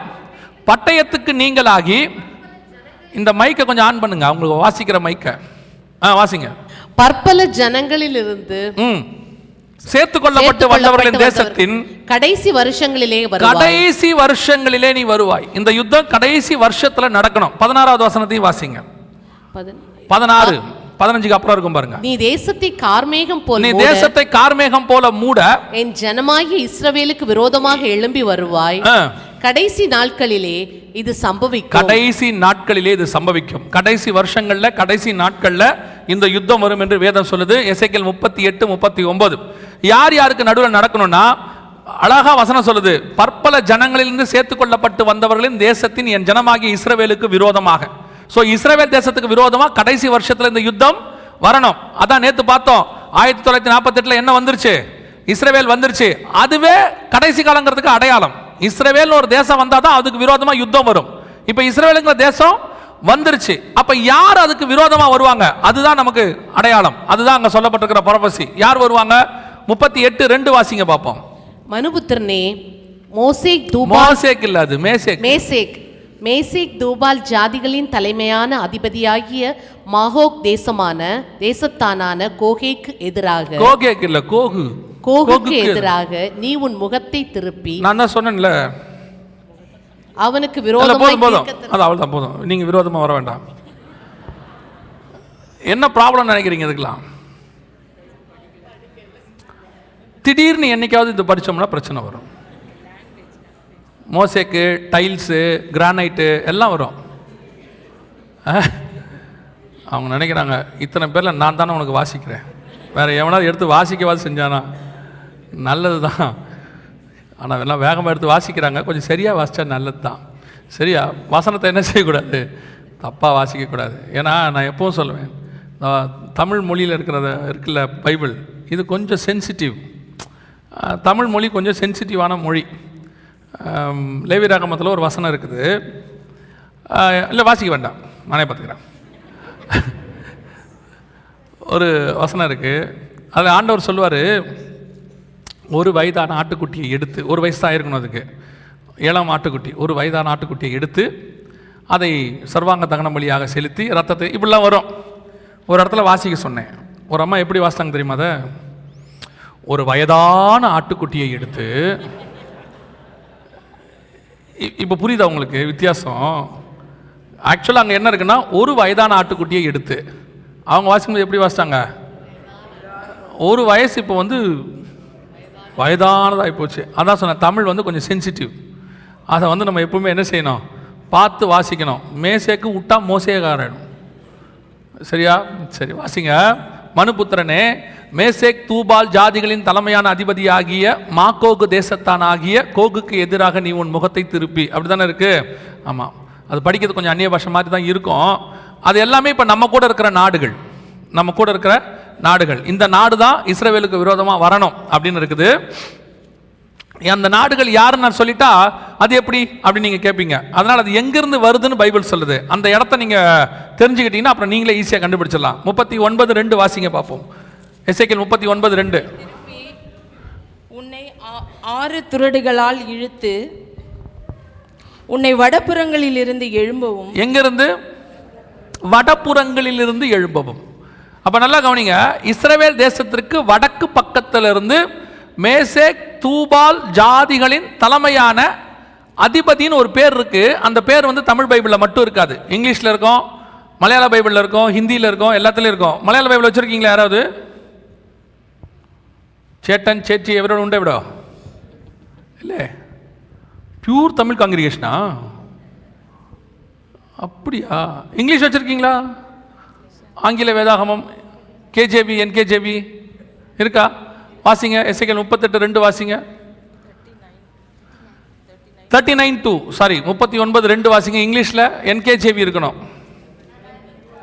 ஆ சவுண்டா?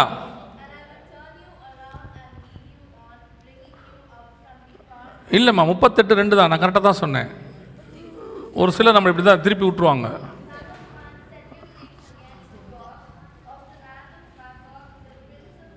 இந்த பிரின்ஸ் ஆஃப் ரோஷுங்கிற வார்த்தை இருக்கு பாருங்க.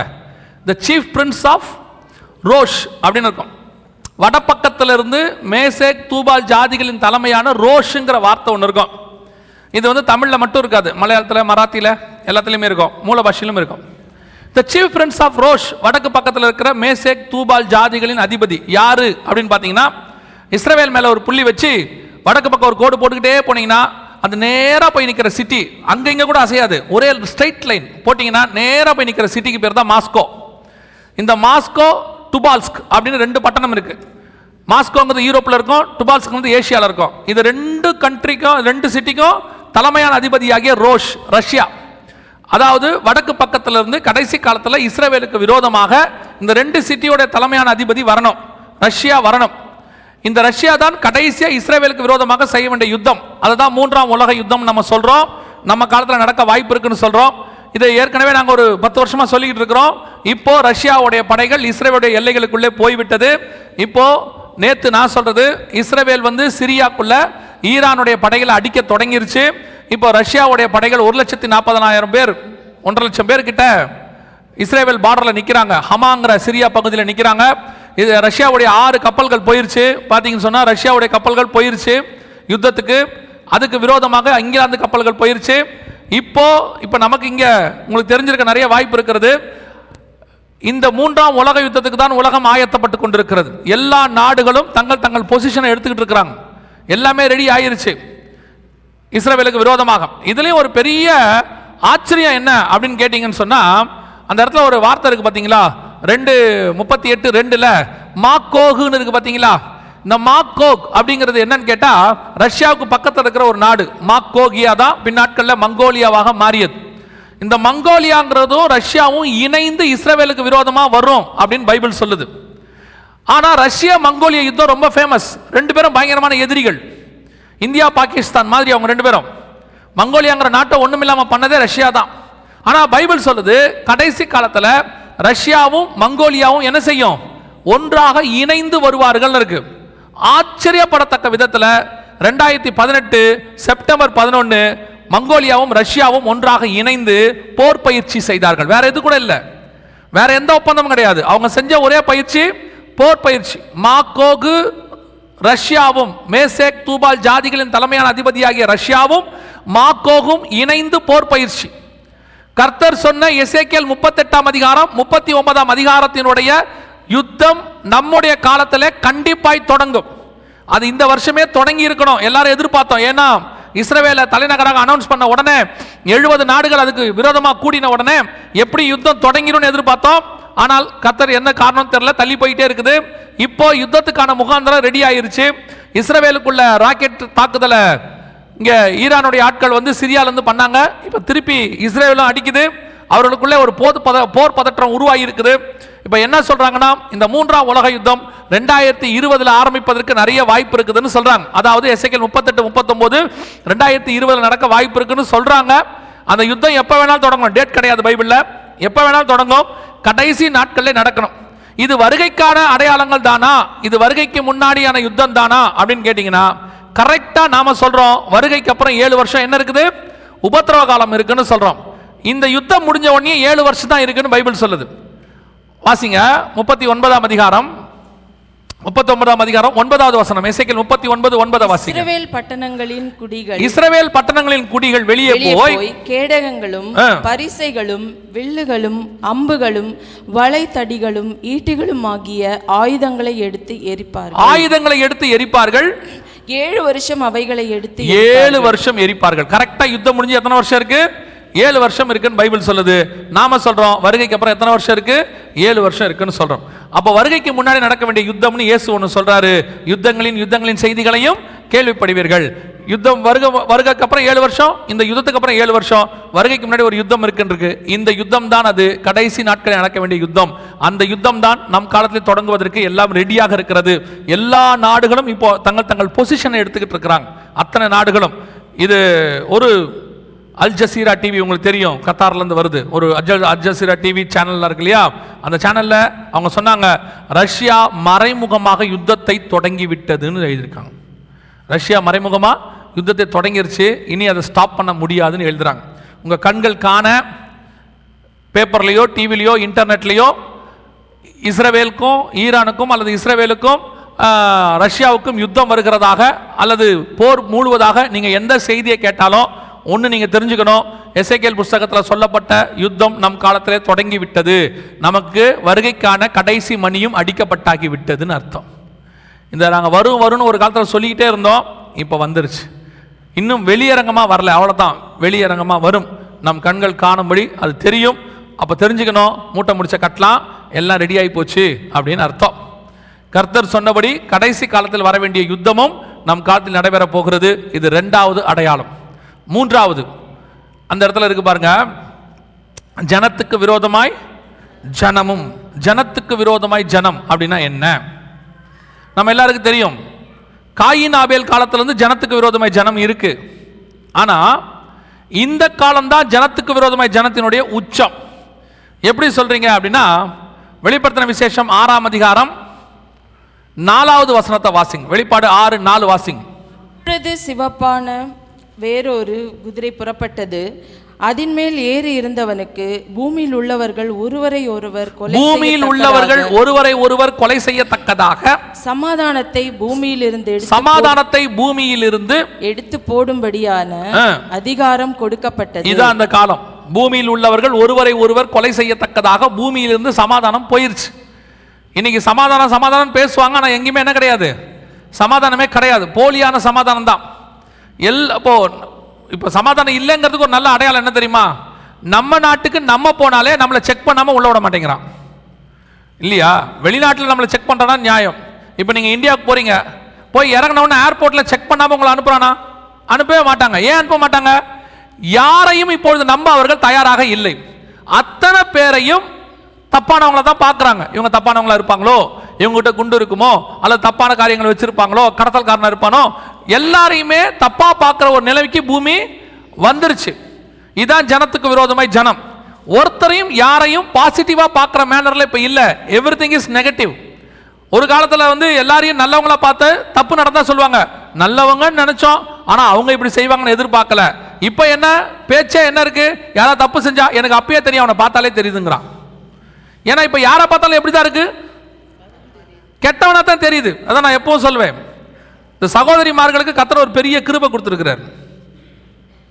அதுவும் குறிப்பாக ஊழியக்காரருடைய மனைவிகள் இருப்பாங்க பாஸ்டம்மா அவர்களுக்கு வந்து பயங்கரமான கிருபையை கத்தர் ஒன்று கொடுத்துருக்காரு. என்னன்னு கேட்டால் பொதுவாக அந்த சகோதரர்கள் யாரை பார்த்தாலும் வீட்டுக்கு கூப்பிட்டு வந்துருவான். வாங்க ஒரு காப்பி குடிக்கலான்ருவான். அதுவும் சில ஊழியக்காரங்களாம் வந்தாங்கன்னா வாங்க காஃபி குடிக்கலான்ருவான். இந்த அம்மா உள்ளே இருப்பாங்க. உள்ளே இருக்கிற அந்த அம்மாட்ட அவர் சொல்லுவார் ஏமா ஒரு காஃபி கொடுமா? அப்படின்னு உடனே அந்த அம்மா இப்படி எட்டி பார்க்கும். ஒரு செகண்டு தான் பார்ப்பாங்க அப்படி எட்டி. பார்த்துட்டு எப்பா கொஞ்சம் உள்ளே வாங்கன்னா வந்தவன் ஃபெயில்னு அர்த்தம். எனக்கு தெரியும் நான் நிறைய பேரை பார்த்துருக்குறேன் அப்படி. உள்ளே வாங்க அப்படின்னா வந்தவன் ஃபெயிலு அந்த அம்மா கேட்கும் யார் இருந்தாலும் பார்க்கவே சரியில்லை. நீங்கள் அவனை கூப்பிட்டு வந்திருக்கிறீங்க. அப்படின்னா இவர் சொல்வார் நீ சும்மா இருமா. எல்லாரையும் அப்படி தான் பேசுவேன் நீ. நீ காஃபி போடு அப்படிம்பாரு. ஒரு மூணு மாதம் கழித்து வந்தவன் ஏமாத்திடுவான் அந்த அப்படியே வந்து சோகமாக உட்காந்துருப்போம் வீட்டில் இந்த அம்மா கேட்கும் என்னாச்சு? அப்படின்னு. ஒரு மூணு மாதத்துக்கு முன்னாடி ஒருத்தர் வந்தார்லம்மா. அவர் நல்லவர் இல்லை போல. நிறைய பேரை ஏமாத்திட்டாரு. அந்த அம்மா சொல்லும் அதைத்தானே உனக்கு அன்றைக்கே சொன்னேன் நான். நான் பார்த்த உடனே சொன்னல அந்த அம்மா எப்படி அதை கண்டுபிடிக்குதுங்கிறது தான் இன்ன வரைக்கும் தெரியாத சீக்ரெட் அந்த ஒரு நிமிஷத்தில் அந்த அவங்க என்ன செஞ்சுருவாங்க? பார்த்தோன்னே கண்டுபிடிப்பாங்க அது நூற்றுக்கு தொண்ணூத்தஞ்சு சதவீதம் கரெக்டாக தான் இருக்கும். நான் என்ன நினைக்கிறேன்னா அது ஒரு தடவை ஏதேனில் ஏமாந்துருச்சு. அதுக்கப்புறம் எல்லாத்தையுமே வலு சர்ப்பமாக தான் பார்க்குது இப்போ அது பழத்தையே பார்க்கறதில்ல யார் வந்தாலும் இது சர்ப்பமாக இருக்குமோ அப்படின்னு தான் யோசிக்கிறாங்க. இது சகோதரர்களுக்கு நமக்கு தெரியாது. நமக்கு பட்டா தான் தெரியும். நமக்கு ஒரு பத்தாயிரம் நம்ம கையை விட்டு போனா தான் நான் எதிர்பார்க்கவே இல்லை. அவர் அந்த அம்மா முன்னாடியே சொல்லும் வேணாம் அவன் சரியில்லை. ஆள் பார்த்தா சரியில்லைங்க. நம்மளை அதை ஒத்துக்கவும் மாட்டோம். நான் ஆண்டவர் இப்படி செஞ்சு வச்சிருக்கிறேன் இது போட்டோம். நான் எப்பவும் சொல்வேன் அந்த அந்த ஏதேனில் ஒரு தடவை தான் அந்த அம்மா என்ன பண்ணுச்சுன்னா பழத்தை சாப்பிட்டு அந்த அவனுக்கு கொடுத்துச்சுன்னு இருக்கோம். இது வரைக்கும் அந்த அம்மா பாருங்கள் அவன் சாப்பிட்டுட்டு தான் சாப்பிடும். அந்த அம்மா முன்னாடி சாப்பிடவே சாப்பிடாது. அந்த ஒரு ட்ரிப்பு தான் தான் புசித்து தன் புருஷனுக்கும் கொடுத்தாள். அதுக்கப்புறம் அந்த அம்மா அவன் புசித்து அதுக்கப்புறம் தான் அந்த அம்மா சாப்பிட்டுட்டு பத்து நிமிஷம் கழிச்சு தான் சாப்பிடும். ஏம்மா நீ சாப்பிடலையா? இல்லை நீங்கள் சாப்பிட்ட பிறகு சாப்பிட்லான்னு இருக்கேன். ஏன்? சாகவே சாவாய்ங்கிறது உனக்கு நடக்குதா இல்லையா நான் பார்த்துக்கிறேன். அது அது அங்கே ரெடி ஆயிடுச்சு அது இன்ன வரைக்கும் அது நம்ம என்ன நினச்சிப்போம் தெரியுமா? நம்ம கணவன் மாதிரிலாம் சொல்லுவான் நான் போகாமல் அது சாப்பிடவே சாப்பிடாதும்மா. அது அது என்னன்னா டெஸ்ட் பண்ணாமல் அந்த அம்மா சாப்பிடவே சாப்பிடாது. நான் உங்களை சொல்ல கவனிங்க இந்த ஜனத்துக்கு விரோதமாக ஜனம் எவ்வளோ மோசமான இடத்துக்கு நீங்கள் பூமி வந்துருச்சு பார்த்தீங்களா யாரையுமே என்ன செய்ய முடியல.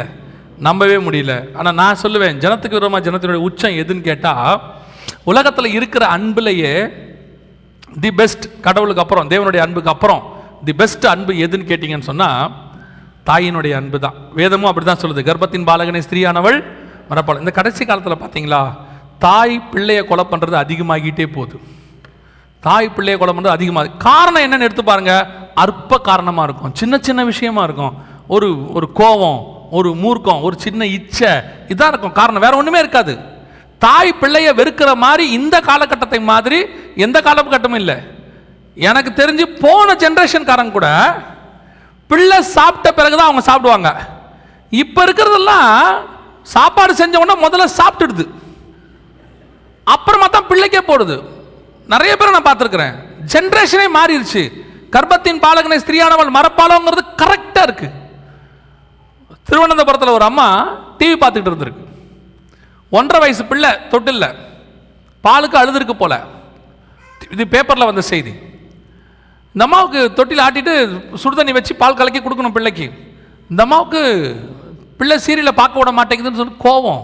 தொட்டில் ஆட்டி ஆட்டி பார்க்குறாங்களா? அது அழுதுகிட்டே இருந்துச்சாம். என்ன பண்ணிட்டாங்க தெரியுமா? கோவத்தில் பிள்ளையை கொண்டு போய் வாஷிங் மிஷினில் போட்டு சுவிட்ச் ஆன் பண்ணி விட்டாங்க. இது தினத்தந்தி பேப்பரில் வந்த செய்தி. அதுக்கப்புறம் இந்த மாதிரிலாமா செய்வாங்க அப்படின்ட்டு போய் இன்டர்நெட்டில் பார்த்தா இதுதான் கொஞ்சம் படிக்கிற மாதிரி இருக்குது இதை விட கொடுமையானதெல்லாம் இருக்குது அதெல்லாம் தாயாக இருக்குமானே நமக்கு தெரியாது. அதான் வேதம் சொல்லுது பூமியானது கொடுமையினால் நிறைந்திருந்தது கர்த்தர் அதை அழிக்க சித்தம் கொண்டார்.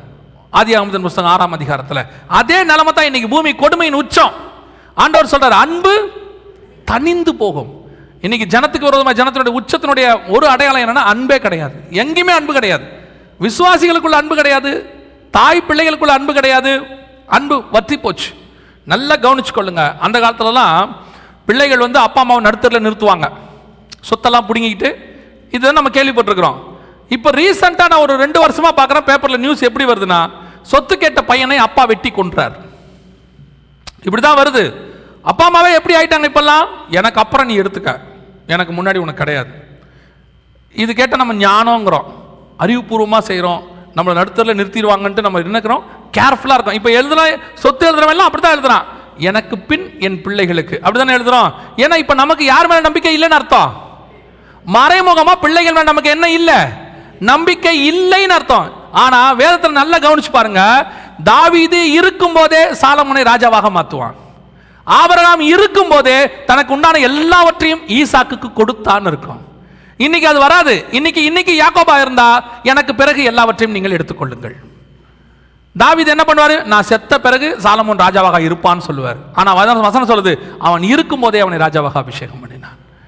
அந்த காலத்துக்கிறதுக்கும் இந்த காலகட்டத்துக்கும் அதான் டிஃப்ரென்ஸ் நல்லா தெரிஞ்சுக்கொள்ளுங்க. கடைசி கர்த்தருடைய அன்பு அவருடைய எதிர்பார்ப்பு சபைக்குள்ளே மட்டும்தான் இருக்குது உலகத்தில் கிடையாது. இன்னைக்கு சபைக்குள்ளேயும் என்ன போயிட்டு இருக்குது அன்பு குறைஞ்சி போயிட்டே இருக்குது. சபையிலையும் என்ன ஆயிடுச்சு? ஜனத்துக்கு விரோதமாய் ஜனம். சபைக்குள்ளேயும் ஒருத்தருக்கு விரோதமாக ஒருத்தர்.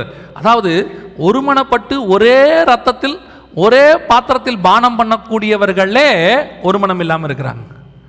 இன்னைக்கு நிலைமை அதுதான். ஒரே ரத்தத்தில் பானம் பண்ணுறோன்னு சொல்கிறோம் ஆனால் சபைக்கு விரோதமாக சபை. ஜனத்துக்கு விரோதமாக ஜனம். விசுவாசிக்கு விரோதமாக விசுவாசி. ஊழியக்காரனுக்கு விரோதமாக ஊழிய அதான் நான் சொல்லுவேன் இவனை கேளுங்க அவன் போக மாட்டேன்பா. அவனை கேட்டால் அவன் போக மாட்டேன்பா. மாறி மாறி அவன் போக மாட்டான் அவன் போக மாட்டான் அவன் மாட்டான்னு அத்தனை பேரும் சிபிஎம் காரங்களை கூப்பிட்டு கேட்டு பாருங்க. எவனுமே பரவாயில்ல போக மாட்டான் நாங்கள் தான் போவோம்பா.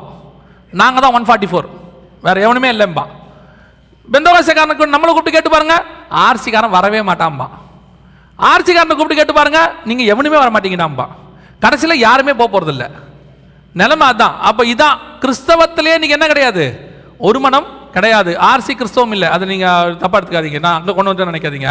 விக்கிரக வழிபாடு உள்ள எந்த கிறிஸ்தவமாக இருந்தாலும் அது கிறிஸ்தவம் கிடையாது. நான் சொல்கிறேன் இன்னைக்கு யாருக்குள்ளே என்ன இல்லை? ஒரு மனம் இல்லை. இதான் ஜனத்துக்கு விரோதமாய் ஜனத்தினுடைய உச்சம். இது ஒரு பக்கம். இயேசு இன்னொன்று சொல்கிறார் சபைக்கு விரோதமாக ஒன்று எழும்புமா? கடைசி காலத்தில் கொலை செய்யறது. யோவான் எழுதின சுவிசேஷம் பதினாறாம் அதிகாரம் ரெண்டாம் வசன வாசிங்க. யோவான் பதினாறு ரெண்டு. அவர்கள் உங்களை ஜெபாலயங்களுக்கு புறம்பாக்குவார்கள். அவங்க பிரிச்சுட்டாங்க இப்போ புரியுதா? அவங்க வந்து பழைய ஏற்பாடு இவங்க புதிய ஏற்பாடு. நீங்க வாசிங்க சிஸ்டர் ஏன்னா பழைய ஏற்பாட்டில் தான் மேசேக் தூபால் இதெல்லாம் வருது. புதிய ஏற்பாட்டில் நமக்கு தெரிஞ்ச பேர் தானே? இயேசு கிறிஸ்து பேதுரு யோவான் இவ்வளோ தானே வரும். நீங்க வாசிங்க சிஸ்டர் மேலும் உங்களுக்கு உங்களை கொலை செய்கிறவன் தான் தேவனுக்கு தொண்டு செய்கிறவன் என்று நினைக்கும் காலம் மேலும் உங்களை கொலை செய்கிறவன் தான் தேவனுக்கு தொண்டு செய்வதாக நினைக்கும் காலம் வரும். தன் தேவனுக்கு தன்னுடைய கடவுளுக்கு தொண்டு செய்வதாக நினைத்து கொண்டு நம்ம என்ன செய்வாங்களாம் கொலை செய்வாங்களாம் இதான் இப்போ வேர்ல்டு வைட் நடக்குது. ஐஎஸ்ஐஎஸ் ஆகி இருக்கட்டும் அது இந்தியாவில் இருக்கிற காரியங்களாக இருக்கட்டும் அத்தனை வகையில் என்ன பண்ணுறான் அவன் கடவுளுக்கு சேவை செய்வதா நினச்சிக்கிட்டு நம்மளை அதுலேயும் தெளிவாக இருக்கும். உங்களை ஜப ஆலயங்களுக்கு புறம்பாக்குவார்கள்னு இருக்கும். அப்படிதானே இருக்கு? சர்ச்சுக்கு போக விட மாட்டானாமா? சர்ச்சுக்கு போக விடாம போறவனை அடிச்சு கொள்வானாமா தெளிவா இருக்கு வசனம். அது இந்த காலம்தான். இந்தியாவுக்குள்ள தெளிவா நடக்குது தமிழ்நாட்டிலையும் நடக்குது. சர்ச்சுக்கு போகக்கூடாதுன்னு தடுக்கிறாங்க. எங்க ஏரியாக்குள்ள சர்ச்சு நடத்தக்கூடாதுங்கிறான். சர்ச்சுக்கு போறவங்கள தடுக்கிறாங்க. மீறி கொலை நடக்குது. இப்போ எல்லாரும் என்ன கேட்குறாங்க விசுவாசிகள் எல்லா ஊழியக்காரங்கெல்லாம் ஒரு தப்பான முடிவு எடுக்கிறாங்க எல்லாரும். என்னன்னா நாமளும் இதுக்கு எதிராக என்ன செய்யணும்? ஏதாவது கிரியை செய்யணும். நாமளும் ஒரு அரசியல் கட்சி தொடங்கணும். நாமளும் வந்துட்டு இதுக்கு விரோதமாக போராட்டம் நடத்தணும். உண்ணாவிரதம் இருக்கணும். கலெக்டரை பார்க்கணும். போலீஸை பார்க்கணும். எவனை பார்த்தாலும் ஆகாது. ஏன் இது தீர்க்க தரிசனம். உரைச்சது கர்த்தர். நடக்கத்தான் செய்யும். இது அப்படித்தான் நடக்கும். உங்களுக்கும் எனக்கும் பாதுகாப்பு எந்த கவர்மெண்ட்டும் கிடையாது. யாரும் கிடையாது. உங்களுக்கு எனக்கும் பாதுகாப்பு. ஆண்டவராக இயேசு கிறிஸ்து ஒருவர் மட்டுமே. எனக்கு என்னமோ சபை காலத்தில் இந்த காலத்தில் தான் உபத்திரவம் மாதிரியும் வேற எந்த காலத்துலயும் உபத்திரம் இல்லாத மாதிரியும் இப்ப கடைசி காலத்துல ஊழியக்காரங்களாம் சேர்ந்து போராட்டம் உண்ணாவிரதம் நாங்கள் நாங்க ஒரு மனமா கூடி போய் பெட்டிஷன் கொடுக்க போறோம். ஒன்றும் வாய்க்காது. நான் சொல்றேன். அப்ப என்ன பண்ணணும்? ஒரு மனமா கூடி ஜெபம் பண்ணணும். அவ்வளவுதான் செய்யணும். முழங்காலுக்கு கீழே தான் மொத்த பவரும் இருக்கு. ஒரு அரசாங்கத்தையே கவுக்கிற வல்லமை முழங்காலுக்கு இருக்கு. கர்த்தர் நம்ம போய் நின்னோம்னா நமக்காக கர்த்தர் தான் கிரியை செய்வார். இன்னைக்கு கடைசி காலத்தில் எப்பவும் இல்லாம கூட்டமைப்பு நிறைய வந்துருச்சு. ஃபெலோஷிப் நிறைய வந்துருச்சு. எல்லா ஊழியக்காரங்களும் சேர்ந்து ஜெபம் பண்ற ஜெபம் பண்றது தப்பே கிடையாது. ஆனா அரசியல்ல சபைகள் ஈடுபடுவது கத்தருடைய சித்தம் கிடையாது. சபை அரசியல்ல ஈடுபடக்கூடாது அரசியல்வாதிக்கு பின்னாடி போகக்கூடாது உண்ணாவிரதம் இருக்கக்கூடாது. சபை செய்ய வேண்டியது உபவாசம் உண்ணாவிரதம் கிடையாது. சபை போராட வேண்டியது ஜப அறையில் ரோட்ல இறங்கி கிடையாது. இன்னைக்கு அதான் நடக்குது. எங்க போனாலும் எந்த ஊர்ல போனாலும் சபைக்கு விரோதமா எழும்புறாங்க. நாம எல்லாம் ஒரு மனமா கூடி நம்ம பவரை காட்டணும். ஒரு பவரை நீங்க காட்ட வேண்டாம். பவரை காட்டுறவர் ஒருத்தர் இருக்கிறார். அவர் பவர் காட்டுவார். உங்களுக்கு விரோதமா எவன் எழும்பினாலும் உங்களை ஒழிக்கணும்னு எவன் நினைச்சாலும் உங்களை அழிக்கணும்னு நினைச்சாலும் ஒன்று மட்டும் தெரிஞ்சுக்கொள்ளுங்க. வசனம் தெளிவா சொல்லுது. பாதாளத்தின் வாசல்கள் சபையை மேற்கொள்ளாது. கர்த்தர் சொன்னா சொன்னதுதான். அது சபை இந்த சபை இருக்குதே. என்னென்ன ராஜ்யத்தை பார்த்துருக்கு தெரியுமா? ரோம சாம்ராஜ்யத்தில் ஆரம்பிச்சு பைசாண்டியர் துருக்கியர் இஸ்லாமியர்னு ஆரம்பிச்சு கம்யூனிசம் நாசிசம் பாசிசம்னு வந்து எல்லா இசத்தையும் பார்த்து பழைய ஏற்பாட்டில் நேபுகாத் நேச்சாரை பார்த்து ஆமான பார்த்து அத்தனை பேரையும் பார்த்து இன்னைக்கு சபைக்கு விரோதமாய் எழும்பினவர்கள் எல்லாரும் அழிந்து போனார்கள். சபை ஜீவனோடு கூட இருக்கிறது. காரணம் இது இயேசுவின் ரத்தத்தாலே சம்பாதிக்கப்பட்டது. இது ஒரு நாளும் ஒளிந்து போகாது ஒழிக்கவும் முடியாது. இன்னைக்கு எல்லாம் நம்ம நினைச்சுக்கிறோம்? இன்னைக்கு உள்ள ஊழியக்காரங்க கொஞ்சம் பேர் இறங்கி நம்ம எப்படியாவது சபைகளை காப்பாற்றணும் உன்னை காப்பாத்திக்க. உன்னை காப்பாத்திக்க. சபையை கத்தர் காப்பாத்துவார். ஏன்னா அது அவருடைய மனவாட்டி. அவர் ரத்தத்தில் இதை நம்ம சொன்னோம்னா கோச்சிக்கிறாங்க. என்ன நீங்க இப்படிலாம் சொல்றீங்க? அப்ப நம்ம போராடக்கூடாதா? கூடாது. ஜபத்தில் தான் போராடணும். ஜபத்தில் தான் போராடணும். நீங்க போராடி பாருங்க. நம்ம ஜபத்து கத்தர் கண்டிப்பாக பதில் கொடுப்பார். இது வேதம் சொன்னது. கடைசி காலத்தில் சபைக்கு விரோதமாக என்ன செய்யும்? எல்லாம் எழும்புவாங்க கொலை செய்வாங்க. அதான் நடந்துகிட்டு இருக்குது. உலகம் ஃபுல்லாக நடக்குது. இன்னும் நடக்கும். இவைகளுக்கு நடுவிலே கத்தருடைய வருகையும் சம்பவிக்கும். ஜனத்துக்கு விரோதமாய் ஜனம். நாலாவது ராஜ்யத்துக்கு விரோதமாய் ராஜ்யம் எழும்பும். இதை நான் உங்களுக்கு ரொம்ப எக்ஸ்பிளைன் பண்ணல. காரணம் ராஜ்யத்துக்கு விரோதமாய் ராஜ்யமும் ரெண்டாவது யுத்தங்களையும் யுத்தங்களையும் செய்திகளும் ஏறக்குறைய ஒன்றுதான். எல்லா நாடுகளும் இன்னைக்கு ஒன்றா எழும்பிருச்சு. அத்தனை நாடும் யுத்தத்துக்கு ரெடியாக இருக்குது இந்த கடைசி அஞ்சு வருஷம் ரெண்டாயிரத்தி பதினஞ்சுலேருந்து இந்த ரெண்டாயிரத்தி பத்தொம்போது இருபது வரப்போகுது. இந்த கடைசி நாலு அஞ்சு வருஷம் தான் உலகத்திலேயே அதிகமாக ஆயுதங்கள் தயாரித்த வருஷம். இந்தியா மட்டுமே அதிகப்படியான ஆயுதங்களை இந்த ரெண்டு மூணு வருஷத்தில் வாங்கியிருக்கு. ரஷ்யா தங்கிட்ட இருந்த ஆயுதங்கள் ஹண்ட்ரட் பர்சன்ட் தயாரிச்சிருக்குது. சவுதி அரேபியா போன வருஷத்துக்கு முந்தின வருஷம் அதிகமாக ஆயுதம் வாங்கின நாட்டில் அஞ்சாவது இடத்துல இருக்குது. எல்லா ஆயுதங்களை வாங்கி குமிக்கிறான். எல்லா நாடும். எதுக்கு இவ்வளோ ஆயுதங்கள்? ஐநா சபையில் ஒரு ரிப்போர்ட் கொடுத்துருக்குறாங்க. கணக்கில் வந்த ஆயுதம் ஐநா சபையில் கணக்கு கொடுத்துருக்காங்க எல்லாரும். எங்ககிட்ட இவ்வளோ ஆயுதங்கள் இருக்குதுன்னு. இந்த கணக்கில் வந்த ஆயுதங்களை வச்சுக்கிட்டு மட்டும் இந்த பூமியை நானூறு தடவை எரிக்கலாம். எத்தனை தடவை? நானூறு தடவை. ஆனால் பைபிள் படி பூமி இன்னும் எத்தனை தடவை எரியணும்? ஒரு தடவை தான் எரியணும். ஆனால் இருக்கிற ஆயுதம் எத்தனை தடவை எரிக்கும்? நானூறு தடவை. அவ்வளவு எல்லா நாடும் இப்போது ரெடியாக இருக்கான். யார் ஃபஸ்ட்டு ஸ்டார்ட் பண்ணுறதுங்கிறது தான் இப்போ பேச்சே. யார் முதல்ல ஸ்டார்ட் பண்ணுறது ஒருத்தன் ஸ்டார்ட் பண்ணிட்டான் ஆனால் எல்லாரும் சொல்கிறாங்க ஸ்டார்ட் பண்ணியாச்சு. ரஷ்யா தொடங்கிருச்சுன்னு சொல்கிறாங்க அது நமக்கு வெளியரங்கமாக தெரிஞ்சிருச்சு அதுக்கப்புறம் அத்தனை பயிலும் சேர தொடங்கிடுவான் ராஜ்யத்துக்கு விரோதமாக ராஜ்யங்கள் எழும்பும். ரொம்ப கேர்ஃபுல்லாக இருந்து கொள்ளுங்க. அதுவும் நீங்கள் மிடில் ஈஸ்டில் இருக்கிறீங்க. உங்களுக்கு ஒரு எச்சரிப்பாகவும் காஷனாகவும் சொல்கிறோம் இந்த யுத்தங்கள் தொடங்கும் பொழுது உங்களுக்கு நல்லா தெரியணும். அந்த யுத்தம் உங்களுக்கு தான் ஃபஸ்ட்டு தெரியும். ஏன்னா ஆண்டவர் சொல்லியிருக்கிற பார்டர் பக்கத்தில் தான் இருக்குது. ரஷ்யா இஸ்ரேலுக்கு விரோதமாக எழும்பி வருங்கிறது உங்களுக்கு இங்கேருந்து ஒரு ஒரு மணி நேரம் ஒன்றரை மணி நேரத்தில் நீங்களாம் இருக்கிறீங்க. அப்படி தானே ஒரு ரெண்டு மூணு மணி நேரத்துக்குள்ள தான் இருப்பீங்க. அதனால் உங்களுக்கு நல்ல நியூஸ் தெரியும். இன்னும் நான் சொல்லுவேன் இந்தியாவில் வராத நியூஸ் எல்லாம் உங்களுக்கு மிடில் ஈஸ்டில் கண்டிப்பாக வரும். இந்தியாவில் இந்த நியூஸ் எல்லாம் என்ன செஞ்சுருவாங்க? ஈஸ்டர்ன் சைடில் இந்த மிடில் ஈஸ்டில் நடக்கிற நியூஸ் எல்லாம் மறைச்சிருவாங்க. அவங்களுக்கு வேற நியூ வேற முக்கியமான நியூஸ் எல்லாம் இருக்குது பிக் பாஸ் எல்லாம் இருக்குது அவங்களுக்கு அதான் ரொம்ப முக்கியம். மூன்றாம் உலக யுத்தம்லாம் அவங்களுக்கு அப்புறம் தான் ஏன்னா அவங்களுக்கு முக்கியமான விஷயம் அதை பாய் பேசிக்கிட்டு இருக்கிறாங்க. அதனால் அதை பார்த்துப்பாங்க. உங்களுக்கு நல்லா தெரியும் இங்கே நடக்கிற விஷயங்கள். எனக்கு பாதி விஷயங்கள் இங்கே இருக்கிறவங்க தான் எனக்கு அனுப்பியே விடுவாங்க. இந்த ஏரியாவில் இருக்கிறவங்க தான். அதனால் நல்லா கவனிச்சுக்கொள்ளுங்க. உங்களுக்கு அது தெரிஞ்ச உடனே இந்த யுத்தம் தெரிஞ்ச உடனே ஒன்று உங்களுக்கு இந்த செய்தி ஞாபகத்துக்கு வரணும். இசைக்கல் முப்பத்தெட்டு முப்பத்தி ஒன்பதில் சொன்னபடி யுத்தம் தொடங்கிருச்சு. கர்த்தர் என்ன செய்கிறார்? சீக்கிரத்தில் வரப்போகிறார்னு உங்களுக்கு தெரியணும். இது நாலாவது அடையாளம். ஐந்தாவது. இதுதான் இருக்கிறதுலே ரொம்ப முக்கியமான அடையாளம். என்னது? பஞ்சங்கள். இந்த பஞ்சங்களில் ரெண்டு வகை இருக்குது. ஒன்று உலக பிரகாரமான பஞ்சம். ரெண்டாவது ஆவிக்குரிய பஞ்சம். முதல்ல உலக பிரகாரமான பஞ்சம்னா என்ன? ஃபஸ்ட்டு நம்ம எல்லாருக்கும் தெரியும் சாப்பாட்டு பஞ்சம். இந்த சாப்பாட்டு பஞ்சத்தினுடைய உச்சம் எந்த அளவுக்கு இருக்குது தெரியுமா உங்களுக்கு? பார்த்துருக்குறீங்களா? நமக்கு அது தெரியறதுக்கு வாய்ப்பு இல்லை நம்ம மூணு வேலையும் நல்லா சாப்பிட்றோமே நம்ம மூணு வேலைங்கிறது மினிமம் இல்லையா? மேக்ஸிமம் நமக்கு தெரியாது. நம்ம ஏன்னா இப்படி போகும்போது வாய் அரைப்போம் இப்படி வரும்போது வாய் அரைப்போம் இருக்கிறத எடுத்து போட்டுக்கிட்டு இருப்போம். நமக்கு பேசுகிற நேரம் தூங்குற நேரம் தவிர வாய் ஏதாவது அரைச்சிக்கிட்டு தான் இருக்கும். நமக்கு பொதுவாக இல்லையா? நான் உங்களை சொல்ல கவனிங்க. அப்போது இந்த சாப்பாட்டு பஞ்சத்தோட உச்சம் எந்த அளவுக்கு தெரியுமா? கவனிங்க. இப்போது உலக நாடுகளில் இது வந்து ஹைத்திங்கிற தீவில் இதுதான் சாப்பாட்டு பஞ்சத்தினுடைய உச்சமாக ஐநாவில் வந்து கொடுத்த ரிப்போர்ட் சாப்பாட்டு பஞ்சத்தினுடைய உச்சம் எந்த அளவுக்கு தெரியுமா? ஜனங்க அங்கே வந்து மழை கிடையாது விவசாயம் கிடையாது. ஜனங்கிட்ட காசு கொடுத்து வாங்குறதுக்கு பொருள் வாங்குறதுக்கு கை- இதுவும் கிடையாது. அதனால என்ன பண்ணுறாங்கன்னா ஜனங்க வேற வழி இல்லாமல் களிமண்ணை எடுத்து நல்லா குழச்சி அதில் கொஞ்சம் டால்டா இந்த வெண்ணெய்ன்னு சொல்கிறோமே அதை போட்டு உப்பு மட்டும் போட்டு அவங்களுக்கு செய்யறதுக்கு அடுப்புக்கு ஃபியூவல் கிடையாது விறகு கூட கிடையாது. வெயிலில் காய வச்சு சாப்பிட்றாங்க. இது ஹைத்தி தீவு இந்த இந்த வீடியோ வந்த பிறகு தான் சாப்பாட்டு பஞ்சத்தினுடைய உச்சத்தில் பூமி இருக்கிறத கண்டுபிடிச்சாங்க. அங்கே போய் அவங்க சாப்பிடுவாங்க பாருங்க அதை உட்காந்து ஒவ்வொரு வீட்லையும் காலையில் இதுதாங்க வேலை. எழுந்திரிச்சு சாப்பாட்டுக்கு அதை தான் செஞ்சுக்கிட்டு இருக்கிறாங்க. நிறைய வீடுகளில். இதை பிஸ்னஸாக பண்ணுறவங்களும் இருக்கிறாங்களாமா? வேற வழி இல்லாமல் கவனிங்க கர்த்தர் நம்மளை உண்மையிலேயே கிருபையாக வச்சிருக்கிறார். ஹண்ட்ரட் பர்சன்ட் கிருபையில் வச்சிருக்கிறார். நாம் இன்னைக்கு எதை வேணுமோ அதை சாப்பிட்டு வேணான்னு தூக்கி போடுறோம். அவங்க நிலைமையை பாருங்க. அவங்க அதை எப்படி சாப்பிடுவாங்க பாருங்க. இந்த இதை ஒன்று கொடுத்துருவா பாருங்க. இதை விட ஃபிஃப்டி பர்சன்ட் அதிகமாக போதான் பஞ்சம். அங்கே பாருங்க. இதுதான் இன்னைக்கு உள்ள நிலைமை. தயவு செய்து நான் சொல்லுவேன். எல்லா சமைக்கும் சொல்லுவேன். உங்களுக்கும் சொல்கிறேன் உங்கள் பிள்ளைகளுக்கு சொல்லிக் கொடுங்க. சாப்பாடை வேஸ்ட் பண்ணக்கூடாதுன்னு. நல்லா சாப்பிடலாம். தப்பே கிடையாது. ஆனால் எவ்வளவு சாப்பிடணுமோ அதை மட்டும்தான் சாப்பிடணும். சிலர்லாம் இந்த சாப்பாடை பார்த்தோன்னா அதில் விழுறான் பொத்துன்னு.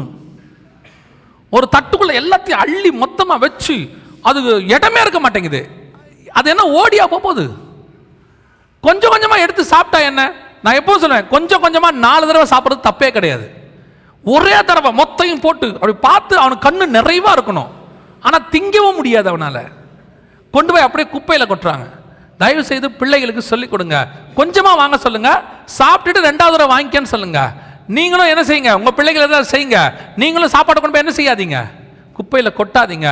நிறைய பாருங்கள் பிள்ளைகள். நம்ம பிள்ளைகள் இங்கே சாப்பாடு வேணான்னு சொல்லுது. அங்கே ஒரு பிள்ளை சாப்பிட வழி இல்லாமல் மண்ணை தின்னுக்கிட்டு இருக்குது. நேரடியாக மண்ணை திங்குது.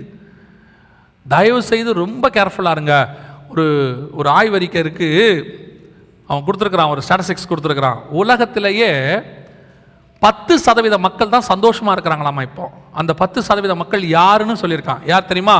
மூணு வேளை சாப்பாடு போட்டுக்க ட்ரெஸ்ஸு தங்கிறதுக்கு ஒரு இடம் வாடகை வீடோ சொந்த வீடோ தங்கிறதுக்கு ஒரு இடம் ஒரு வாகனம் ஓட்டுறதுக்கு டூ வீலரோ ஃபோர் வீலரோ ஒரு வாகனம். இத்தனையும் இருக்கிறது உலகத்திலேயே பத்து சதவீத மக்களுக்கு தான் நம்ம இந்த பத்து சதவீத மக்களில் கர்த்தர் உங்களையும் என்னையும் வச்சுருக்கிறார். எவ்வளோ பெரிய ஆசீர்வாதம் பாருங்கள் நாம் என்ன கேட்குறோம் ஆண்டவர்கிட்ட? ஆண்டவர் என்னை எப்போ ஆசீர்வதிப்பார்? நீ உன்னை வெ- ஆசீர்வாதத்தின் உச்சத்தில் வச்சுருக்கிறாரு. உங்களுக்கு ஆசீர்வாதத்தின் உச்சம். ரெண்டு நாள் ஹைத்தி தீவில் விட்டாரா சரியாக போயிடுவீங்க நான் தான் சொல்லுவேன். நீங்களாம் அந்த மிஷினரிகளுக்கு பணம் அனுப்புறீங்கல்ல? மாதம் மாதம் இரநூறுவா ஐநூறுரூவா ஆயிரரூவா ரெண்டாயிரரூவா. அனுப்பிட்டு உங்களை சொல்லலை இப்பயும் சொல்கிறேன் நான் மஸ்கட்டுக்கு வெளியே சொல்கிறேன் அனுப்பிட்டு உங்களுக்குள்ள ஒரு பெருமை வரும். என்ன பெருமை தெரியுமா? மந்த்லி ஒரு மிஷினரியை நாங்கள் தாங்குகிறோம் நீங்கள் என்ன செய்யுங்க? அந்த பணத்தை ஒரு தடவை எடுத்துக்கிட்டு அந்த மிஷினரி ஸ்தலத்துக்கு போயிட்டு வாங்க. நான் எப்பவுமே யாராவது மிஷினரிகளுக்கு பணம் கொடுக்கணும்னா வாங்க போவோம் வாங்க நம்ம போயிட்டு வருவோம் அவன் அந்த காட்டுக்குள்ளே நடந்து போகிறோம்ல அங்கே நீங்கள் நடக்கணும். அப்போ தான் அவங்க ரெண்டாயிரம் ஒரு மண்ணாங்கட்டியும் இல்லைன்னு உங்களுக்கு தெரியும். இங்கேருந்து ஒரு ஐநூறுரூவாய் அனுப்பிவிட்டு அதில் நூறு பேர்ட்ட சொல்லிடுவான் மந்த்லி நாங்கள் மிஷினரியை தாங்கிக்கிட்டு இருக்கிறோம். என்னமோ இவர். போய் அங்கே போய் பாருங்கள் அவன் ரெண்டு பிள்ளைய வச்சுக்கிட்டு மனைவியை வச்சுக்கிட்டு காட்டுக்குள்ளே போய் ஊழியம் பண்ணிக்கிட்டு முப்பத்தஞ்சு கிலோமீட்டர் நான் எனக்கு ஒரு மிஷினரி தெரியும் நான் அவரை போய் வருஷத்துக்கு ஒரு தடவை பார்ப்பேன். முப்பத்தஞ்சு கிலோமீட்டர் ஒரு ஆத்மாவை சந்திக்க போகிறாங்க அவங்க. ஒரு ஆத்மாவை சந்திக்கிறதுக்கு. போய் பனித்தளத்தில் நின்று பாருங்க. பணம் அனுப்பினா மட்டும் போதாது. அவங்க படுற கஷ்டங்கள் என்னன்னு தெரியணும். அதுக்கு நடுவில் கத்த நம்மளை ஆசீர்வாதமாக வச்சிருக்கிறார்.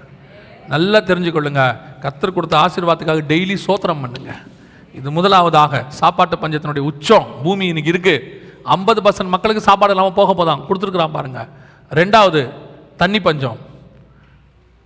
கவனிங்க கேப் டவுன் அப்படிங்கிறதான ஒரு பட்டணம். இது வந்து சவுத் ஆஃப்ரிக்காவுடைய மிக முக்கியமான பட்டணம்.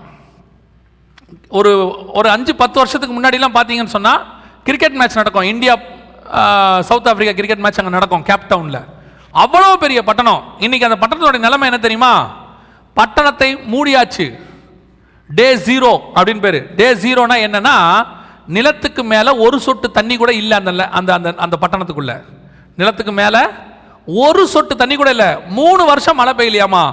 மொத்த ஜனங்களும் இடம்பெயர்ந்து வேறொரு ஊருக்கு போயிட்டாங்க. டே ஜீரோ அப்படிம்பா. எந்த நகரம்? நாம இருக்கிற இந்த நகரத்தை விட பணக்கார நகரமா இருந்துச்சு. நம்ம கண்ணுக்கு முன்னாடி ஒரு அஞ்சு வருஷத்துக்கு முன்னாடி. இன்னைக்கு அந்த நகரம் க்ளோஸ் பண்ணிட்டா ராணுவம். ஜனங்களுக்கு என்ன இல்லை? பூமிக்கு மேலே ஒரு சொட்டு தண்ணி கூட இல்லைனா தான் டே ஜீரோ அது பாருங்க இதுக்கு பேர் டே ஜீரோன்னு சொல்லுவாங்க. இப்போ இந்த நிலைமை இந்தியாவில் இருபத்தி ஓரு மாவட்டத்துக்கு வரப்போதான். இருபத்தோரு மாவட்டத்துக்கு இந்த நிலைமை வரப்போதான் இந்தியாவில் மத்திய கிழக்கு நாடுகள் இந்த மாதிரி நாடுகள்லையுமே பல நாடுகளுக்கு என்ன கிடையாது? தண்ணி கிடையாதாம்மா. இவங்க எல்லாம் தண்ணியை காசு கொடுத்து வாங்கிட்டு இருக்கிறாங்க. இப்போ என்ன கிடையாது? தண்ணி கிடையாது. தண்ணி பஞ்சத்தினுடைய உச்சத்தில் பூமி நடக்குது இப்போ. சொல்கிறாங்க நம்மலாம் என்ன நினைக்கிறோம்? வாட்டர் பாட்டில் காசு கொடுத்து வாங்கிட்டோம். நம்ம வீட்டில் கேனில் வாட்டர் இருக்குது நமக்கு என்ன பிரச்சனை? கதை நம்மளை என்ன செஞ்சிருக்கிறாரு? ஆசீர்வச்சிருக்காரு. உண்மைதான். ஆனால் அந்த கேன் வாட்டர் இருக்குல்ல அப்படி வாங்குறதே சாபமாமா வாசிங்களேன். புலம்பலின் புஸ்தகம். புலம்பலின் புஸ்தகம் ஐந்தாம் அதிகாரம் ஒன்றாம் வசனம் வாசிங்க. புலம்பல் அஞ்சு ஒன்று வாசிங்க.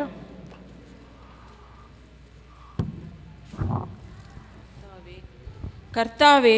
எங்களுக்கு நேரிட்டதை நினைத்தருளும். எங்கள் நிந்தையை நோக்கி பாரும். என்ன நிந்தை என்ன நேரிட்டுச்சு? நாலாவது வசனம்.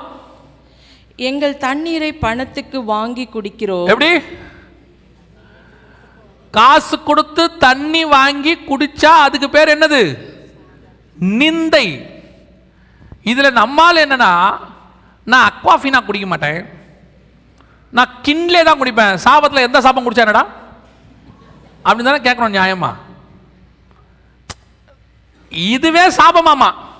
ஆனால் இதை கையில் வச்சுக்கிட்டு பெருமையாக ஆண்டவர் உங்களை ஆசீர்வதிப்பார்.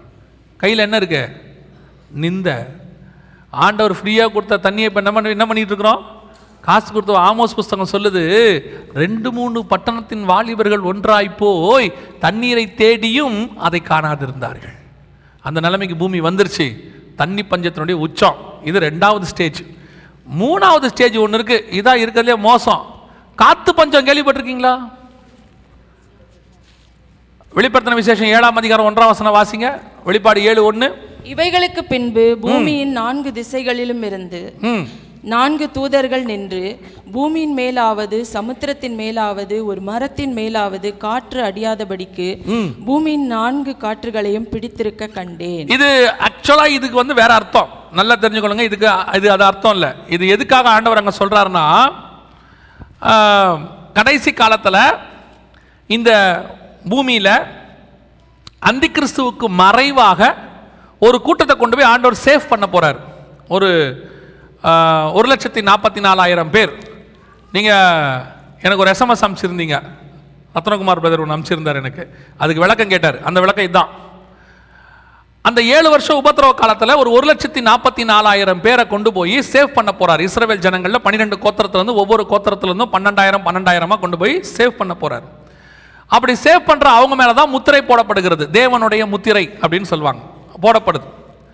இப்போ என்ன நடக்க போகுது இவங்களை கொண்டு போய் சேவ் பண்ணும்போது அந்திகிறிஸ்து என்ன செய்யக்கூடாது? இவங்களை கண்டுபிடிக்க கூடாது அப்போ கொண்டு போய் சேவ் பண்ணுற வரைக்கும் காத்த பிடிக்க சொல்றாரு. நாலு காத்து என்ன செய்யுங்க?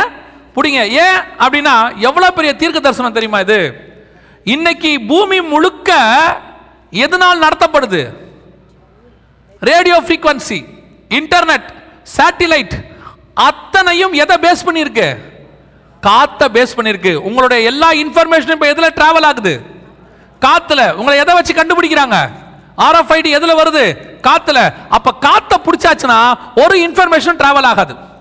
ஒரு இடத்தையும் ட்ராக் பண்ண முடியாது. அவங்கள காத்த பிடிச்சி இன்ஃபர்மேஷன் நிறுத்தி அதுக்கு நடுவில் இவங்களை கொண்டு போய் ஒரு இடத்துல கத்தர் சேவ் பண்ண போறாரு. அதுக்கு தான் சொல்றாரு இவர்களை கொண்டு போய் சேர்க்கிற அளவும் காத்த பிடிங்கிறாரு. என்னைக்கு சொல்றாரு? ஆயிரத்தி தொள்ளாயிரம் வருஷத்துக்கு முன்னாடி. இன்னைக்கு காற்றை கொண்டு தான் நம்மளை பிடிக்க போகிறாங்கன்னு எவ்வளோ பெரிய டெக்னாலஜி பாருங்கள் அது ஆக்சுவலாக அதான் சொன்னது. அதுக்கு தான் அப்படி சொல்லியிருக்கிறார். ஆனால் உண்மை என்னென்னா இன்னைக்கு ஒரு காற்று பஞ்சம் வந்திருக்குது பூமியில். நாங்கள் இதை தண்ணி பஞ்சத்தை எடுக்கும் போதே இந்த மாதிரி ஒரு காற்று பஞ்சம் வரும்னு எடுத்துக்கிட்டு இருந்தோம். ஏன்னா அப்போ ஷாங்காயில் காற்று பஞ்சம் வந்துருந்துச்சு. இதுதான் ஷாங்காயில் காற்று பஞ்சம். அப்போவே காற்றை வந்து அங்கே சைனாவில் என்ன பண்ணாங்க? காசு கொடுத்து வாங்கினாங்க. ஜெர்மனியிலேருந்து கனடாலேருந்து அப்போ வந்து ஒரு கேனுடைய விலை இந்திய பணத்துக்கு மூவாயிரத்தி நானூறு ரூபாய் காசு கொடுத்து வாங்கிட்டு இருந்தாங்க. அதுலேயுமே இப்போ நம்ம எப்படி அக்வாஃபினா கிண்ட்லேன்னு சொல்கிறோம் அந்த மாதிரி கனடா காற்று ஜெர்மனி காற்று அப்புறம் அந்த மலையோட காற்றுலாம் இருக்குது இவ்வளோ இது பாருங்கள் எப்படி கெட்டு போச்சு பாருங்கள் அந்த ஊர் மாசு கட்டுப்பட்டு. முழுக்க போச்சு. சுத்தமான காற்றே கிடையாது. அதனால் என்ன பண்ணிட்டாங்க அந்த ஊரில் டாக்டர்ஸ் எல்லாம்?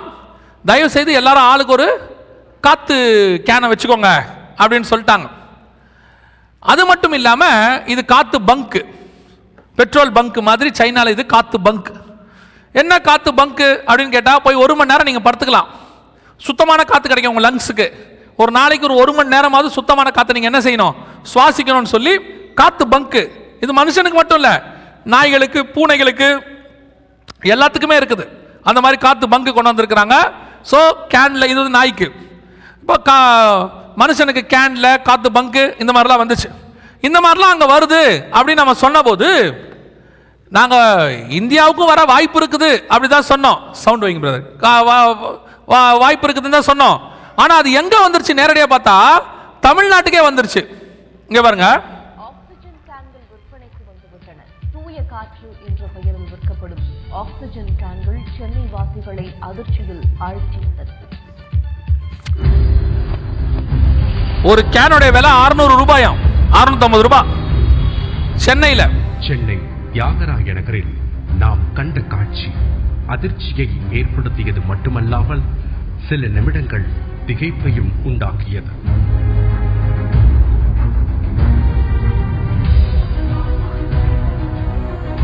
இது சென்னைக்கு வந்து ஒரு ஒரு வருஷத்துக்கு மேலே ஆச்சு இது மாதிரி ஒரு காற்று கேன்.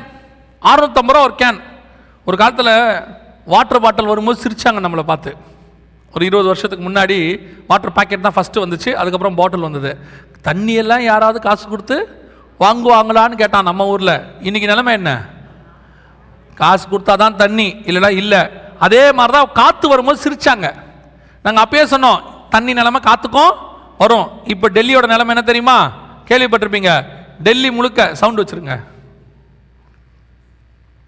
டைம்ஸ் ஆஃப் இந்தியா சமயம் தமிழ் நேயர்களுக்கு வணக்கம். இன்னைக்கு நாம இந்த வீடியோல சக்கப்போடு போடக்கூடிய காற்று விற்பனை பத்தி தான் பார்க்க போறோம். அதுக்கு முன்னாடி டெல்லியில இன்னைக்கு காற்று மாசு அதிகரிச்சிருக்கு. பொதுவாக ஜீரோலேருந்து ஐம்பது வரைக்கும் இருந்தது தரப்புள்ளிகள்னா அந்த காற்று வந்து சுத்தமான காற்று அப்படின்னு சொல்கிறாங்க ஐம்பத்தி ஒன்றுலேருந்து நூறு வரைக்கும் இருந்தது அப்படின்னா ஓகே நம்மளால சமாளிக்க முடியும். நூறுக்கு மேலே இருந்ததுன்னு வச்சுக்கோங்க அது அபாய கட்டம்னு சொல்கிறாங்க இன்றைக்கி டெல்லியில் தரப்புள்ளியோட அளவு எவ்வளோ இருக்குன்னா நானூறு இருக்குது அப்போ எந்த அளவுக்கு டெல்லி அபாய கட்டத்தில் இருக்குன்னு பார்த்துக்கோங்க இந்த காற்று மாசுவை சாதகமாக பயன்படுத்திக்கிட்டு சில வெளிநாட்டு நிறுவனங்கள் இங்கே காற்று கடை போட்டிருக்கிறாங்க. வேறு எங்கும் இல்லை நம்ம டெல்லியில் தான். கடையே டெல்லியில் இருக்குது இங்கே கடையில் என்ன விற்கிறாங்க அப்படின்னு கேட்டிங்கன்னா வேறு ஒன்றுமே கிடையாது. ஒன்லி காற்று பியோர் காற்று விற்கிறாங்க இது வந்து ஒரு குடுவையில் உங்களுக்கு ஒரு காற்றை அடைச்சி கொடுத்துருவாங்க. இது ஒரு காற்று பங்க் இப்போ வந்திருக்கு காற்று பார் அப்படின்னு சொல்லி. இது பங்க் இல்லை பார் அப்படின்னு பேர் டெல்லியில். இப்போ அப்படியே டெல்லியில் வந்த அடுத்த நாலு நாளில் இன்னொரு சிட்டியில் காற்று கெட்டு போச்சு. எங்கே தெரியுமா? சென்னையில். ரிப்போர்ட்டே கொடுத்தான். அந்த காற்று எங்கே வந்துருச்சு? சென்னைக்கு வந்துருச்சு. இங்கேயும் காத்து விற்பனை. இதை கற்பனையாவது பண்ண முடிஞ்சா ஒரு பத்து வருஷத்துக்கு முன்னாடி? கிடையாது. இப்போ நாம் பேக்கில் ஒரு பக்கம் வாட்டர் பாட்டில் ஒரு பக்கம் காற்று பாட்டில் ரெண்டையும் தூக்கிட்டு போகிற நிலைமைக்கு வந்துட்டோம். இப்போ நம்ம கேட்க அந்த நிலைமைக்கு வந்துருச்சு. போகிற இடத்துல நல்ல பங்க் இருந்தால் ஒரு காற்றை பிடிச்சிக்குங்கப்பா போகிற வழியில் காற்று கிடைக்காதுன்னு சொல்கிற நிலைமை வருது. ஆமாம் இது இப்படி தான் தண்ணிக்கு வந்துச்சு. இன்னைக்கு காற்றுக்கும் பஞ்சம். பஞ்சத்தினுடைய உச்சிக்கு என்ன வந்துருச்சு? பூமி வந்துருச்சு. சாப்பாட்டு பஞ்சம் தண்ணி பஞ்சம் காத்து பஞ்சம் எல்லாம். இதெல்லாம் உலக பிரகாரமான பஞ்சம். இதை விட மோசமான ஒரு பஞ்சம் இருக்கு. வாசிங்க. ஆமோஸ் புஸ்தகம் எட்டாம் அதிகாரம் பதினோராவது வசனம் வாசிங்க. ஆமோஸ் எட்டு பதினொன்று இதோ நான் தேசத்தின் மேல் பஞ்சத்தை அனுப்பும் நாட்கள் வரும். பஞ்சத்தை அனுப்பும் நாட்கள் வரும். ஆகார குறைவினால் ஆகார குறைவினால் உண்டாகிய பஞ்சமும் அல்ல. ஜல குறைவினால் உண்டாகிய தாகமும் அல்ல. சாப்பாட்டு பஞ்சமும் இல்ல தண்ணி பஞ்சம் இல்ல அதெல்லாம் இருக்கு. கர்த்தருடைய வசனம் கேட்க கிடையாத பஞ்சத்தை அனுப்புவேன் கர்த்தருடைய வசனம் கேட்க கிடையாத பஞ்சத்தை அனுப்புவேன் என்று கர்த்தராகி ஆண்டவர் கர்த்தராகிய ஆண்டவர் சொல்லுகிறார். அப்ப நல்லா கவனிங்க வசன பஞ்சம்னு ஒன்று இருக்கு. அது என்ன வசன பஞ்சம்? வசனம் எப்படிங்க பஞ்சம் வரும்? நம்ம காலத்தில் வசனம் எல்லா மோட்லையும் இருக்கு. இல்லையா? பிரிண்டட் வெர்ஷன் இருக்கு ஐபேடில் இருக்கு அப்புறம் வந்துட்டு கம்ப்யூட்டரில் இருக்குது லேப்டாப்பில் இருக்குது செல்ஃபோனில் இருக்குது அது இல்லாமல் நமக்கு ஆடியோ பைபிள் வீடியோ பைபிள் எல்லாம் இருக்குது எல்லா மோட்லேயும் இருக்கு. அதுவும் போதாததுக்கு நமக்கு சொல்லவே வேண்டாம். இன்னைக்கெல்லாம் தடுக்கி விழுந்தா ஊழியக்காரன் நிமிந்து எழுந்தா சபை. இல்லையா? இப்போல்லாம் நிறைய சபைகள் ஆகிப்போச்சு நிறைய ஊழியக்காரன் ஆகிப்போச்சு நமக்கு கன்வென்ஷன்ஸ்க்குலாம் சொல்லவே வேண்டாம். மீட்டிங்ஸ் நிறைய நடக்குது. இது எப்படி வசன பஞ்சம் ஆகும்? இப்போ நிறைய தானே வளர்ந்துருக்குது. சபைகள் நிறைய வளர்ந்துருக்குது. எப்படி வசன பஞ்சம் ஆகும் அப்போ இதை இந்த வசனத்தை தியானிக்கும் போது எனக்கு ஆண்டவர் சொல்லி கொடுத்தது. இந்த பூமிக்கு பேர் வாட்டர் வேர்ல்டு இந்த பூமிக்கு பேர் வாட்டர் வேர்ல்டு செவன்ட்டி பர்சன்ட்க்கு மேலே வாட்டர் இருக்குது. டுவெண்ட்டி டுவெண்ட்டி நைன்லேருந்து தேர்ட்டி பர்சன்ட் வரைக்கும் லேண்ட் இருக்குது. ஆனால் எழுபது எழுபத்தோரு பர்சன்ட் வாட்டர் இருக்கிற இந்த பூமியில் தண்ணி பஞ்சத்தோட தேசங்கள் இருக்குதா? இல்லையா? எழுபது பர்சன்ட் தண்ணி இருக்குது ஆனால் தண்ணி பஞ்சம் இருக்குது அப்படின்னா என்ன? அப்படின்னா எழுபது பர்சன்ட் தண்ணிலாம் இருக்கும். தாகத்தை தீர்க்கிற தண்ணி இருக்காது. உங்களுக்கு தேவையான தண்ணி இருக்காது. அதுக்கு பேர் தான் தண்ணி பஞ்சம். எழுபது பர்சன்ட் தண்ணி இருக்கிறதுனால தண்ணி பஞ்சம் இல்லைன்னு அர்த்தம் இல்லை. உங்கள் தாகத்தை தீர்க்கிற தண்ணி இல்லைன்னா அதுக்கு பேர் தண்ணி பஞ்சம். அதே தான் வசன பஞ்சம். சபை இருக்கிறதுனாலையோ ஊழியக்காரர் இருக்கிறதுனாலயோ மீட்டிங்ஸ் நடக்கிறதுனாலயோ மட்டும் வசனம் இருக்குன்னு அர்த்தம் இல்ல. உங்கள் ஆத்தும தாகத்தை தீர்க்கிற வசனம் இருக்கணும். அது இல்லைன்னா தான் அதுக்கு பேர் வசன பஞ்சம். இன்னைக்கு அந்த வசன பஞ்சத்தினுடைய காலம் நிறைய கூட்டம் நிறைய சர்ச் நிறைய ஊழியக்காரங்க எல்லாம் இருக்கிறாங்க. ஆனால் ஆத்தும தாகத்தை தீர்க்கிற வசனம் இருக்குதா? இன்னைக்கு சபைகளில் வசனத்துக்கு பதிலாக ஆல்டர்னேட் எல்லாம் வந்துருச்சு. இன்னைக்கு உங்களுக்கு வசனத்தை பிராக்டிஸ் பண்றதுக்கு பதிலாக என்ன பண்ணிட்டாங்க? என்டர்டைன்மெண்ட்டை பிராக்டிஸ் பண்ணிட்டாங்க. சபைக்குள்ள நிறைய இருக்கு. மேரேஜ் டே பர்த்டே அப்புறம் என்ன இருக்கு? உமன்ஸ் டே மென்ஸ் டே ஆட்டம் பாட்டம் கொண்டாட்டம் களியாட்டம் எல்லாம் இருக்கு. இன்னைக்கு என்ன ஆகி போச்சு வசனம் இல்லை. கேட்டா சொல்றாங்க. வசனம் பேசினா ஜனங்க கேட்க மாட்டாங்க. டுவெண்ட்டி மினிட்ஸ்ல முடிச்சிருங்க. ஒரு பெரிய சபையில கூப்பிட்டு சொன்னாங்க. பிரதர் உங்க எங்க சபையில் வந்து செய்தி கொடுப்பீங்களா? கொடுப்போம். ஆனா உங்க அளவுக்கு எங்களுக்கு டைம் கொடுக்க முடியாது. நான் கேட்டேன் பரவாயில்ல நீங்க எவ்வளவு நேரம் தருவீங்க என்ன? டுவெண்ட்டி மினிட்ஸ்ன்னு சொன்னாங்க. டுவெண்ட்டி மினிட்ஸா அப்புறம் உங்கள் ஆராதனையில் என்ன பண்ணுவீங்கன்னு கேட்டேன். எங்கள் ஆராதனையே ஒன்றரை மணி நேரம் தான். அந்த ஆராதனையில் ஒரு மணி நேரம் நாங்கள் ஒர்ஷிப் பண்ணுவோம். பத்து நிமிஷம் அனௌன்ஸ்மெண்ட் எல்லாம் கொடுத்துட்டு உங்களுக்கு ஒரு டுவெண்ட்டி மினிட்ஸ் கொடுப்போம். உங்களுக்காக வேணும்னா நாங்கள் தேர்ட்டி மினிட்ஸ் கொடுக்குறோம். நான் சொன்னேன் அதையும் பாடிடுங்க. ஒரு வாரம் ஃபுல்லாக உலகத்துக்குள்ளே போக போகிறவனுக்கு இருபத்தி நாலு மணி நேரமும் பிசாசு பேசுகிறான் இருபத்தி நாலு மணி நேரம் டிவி இருபத்தி நாலு மணி நேரம் சினிமா இருபத்தி நாலு மணி நேரம் எவனை விழுங்கலாமோ என்று வகை தேடி சுத்தி திரிகிற பிசாசு இரவும் பகலும் குற்றம் சாட்டுகிறவன் அவன் டுவெண்ட்டி ஃபோர் ஹவர்ஸ் வேலை பார்க்குறான். ஆனால் அவனுக்கு தேவையான வசனம் எவ்வளோ நேரம் கொடுக்குறோம் சபையில்? Twenty minutes of an hour கேட்டால் என்ன சொல்கிறாங்க ஜனங்க கேட்க மாட்டாங்க அவங்கள எவன் சொன்னால் ஜனங்க கேட்க மாட்டாங்கன்னு? இந்த ஆறு நாளாக ஜனங்க கேட்டுக்கிட்டு தான் இருக்கிறாங்க. அவங்களும் காலையிலையும் கேட்குறாங்க சாயங்காலத்திலையும் கேட்குறாங்க இதோ இந்த ஃபர்ஸ்ட் செஷன் மட்டும் ஒன்றரை மணி நேரத்துக்கு மேலே உட்காந்து கேட்டுருக்குறாங்க. யார் சொன்னால் கேட்க மாட்டாங்கன்னு? கேட்பாங்க. பேசுறது பரிசுத்த ஆவியானவராக இருக்கணும். பேசுறது ஏசு கிறிஸ்துவா இருக்கணும். சபைக்கு மேலே ஏறிட்டு சொந்த கதையும் சோக கதையும் பேசிக்கிட்டு அந்தமானுக்கு நான் போயிருந்த போது அவன் கேட்க மாட்டான். அவனே அந்தமான் பார்த்துட்டான். அவனுக்கு தேவை வசனம். அவனுக்கு நீ ஒரு மணி நேரம் நாளைக்கு செய்தி கொடுக்கணும்னா அதுக்கு முன்னாடி ஒரு மணி நேரம் தேவ சமூகத்தில் உட்கார்ந்து இருந்திருக்கணும் அது இல்ல. இவங்களே சொல்லிடுறது அவன் கேட்க மாட்டான். அவன் வசனம் கேட்க மாட்டான். சரிடா சொல்றது. யூத் மீட்டிங் அப்படின்னு ஒண்ணு ஒரு நல்ல கோரியோகிராஃபி எதுக்குடா? எது கோரியோகிராஃபி இல்ல யூத் அதைத்தான் விரும்புவான். எந்த யூத் மட்டும் சொன்னான் ஸ்தேவான் வந்து சொன்னான் உங்ககிட்ட.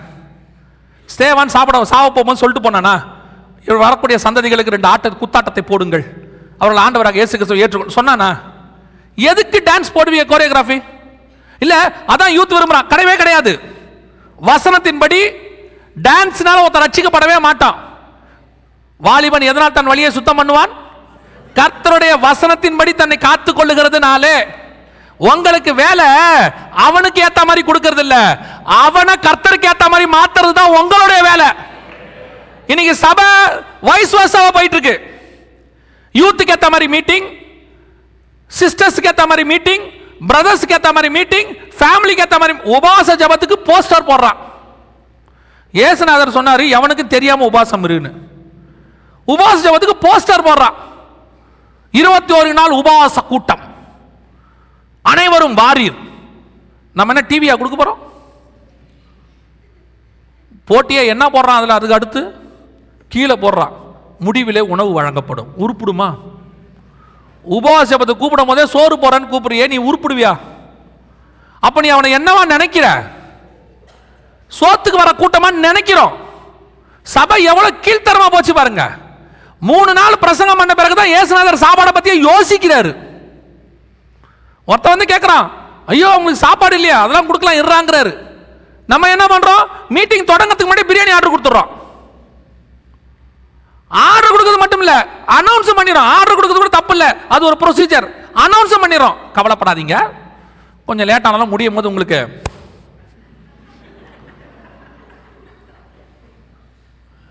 அசிங்கமா இருக்கு. அசிங்கமா இருக்கு. வசனத்துக்கு வரணும். தாகத்தோட வரணும். இயேசுநாதர் பிரசங்கம் பண்ணிட்டு வாங்க அக்கறையில் போய் சாப்பிடுவோம். டைம் இல்லைன்ட்டு போறாரு. ஜனங்க என்ன பண்ணாங்களாம்? சுற்றி வந்து நின்ட்டானா? இன்னும் கொஞ்ச நேரம் பேசுங்க. நீ ஒழுங்கா வசனம் பேசினா ஜனங்க வருவான். நீ சாப்பாடே போட வேண்டாம். அவன் சாப்பாடு கட்டிட்டு வருவான். நீ தப்பா இருந்துட்டு ஜனங்களை குற்றப்படுத்தாத. அவன் வசனம் கேட்க மாட்டான். அவன் சொன்னா கேட்க மாட்டான். கேட்பான். இன்னைக்கும் கேட்கறான் நாகர்கோயில்ல. ஒன்பது மணில இருந்து நாலு மணி வரைக்கும் மீட்டிங் நடக்குது. ஜனங்க உட்காந்து வசனம் கேட்கறாங்க. நைட்டு பத்து பதினோரு மணி வரைக்கும் மீட்டிங் நடக்குது. ஜனங்க உட்காந்து மூணு மணி நேரம் செய்தி கேட்கறான். ஏன் இப்போ உட்காந்து ரெண்டு மணி நேரமா ஒன்றரை மணி நேரமா கேட்டுக்கிட்டு இருக்கிறான்? கேட்பார்கள். நீ தேவ சமூகத்திலிருந்து பேசுங்க. வசனத்தை மட்டும் பேசுங்க. சபைக்குள்ள வசனத்தை தவிர மிச்சம் எல்லாம் இருக்கு.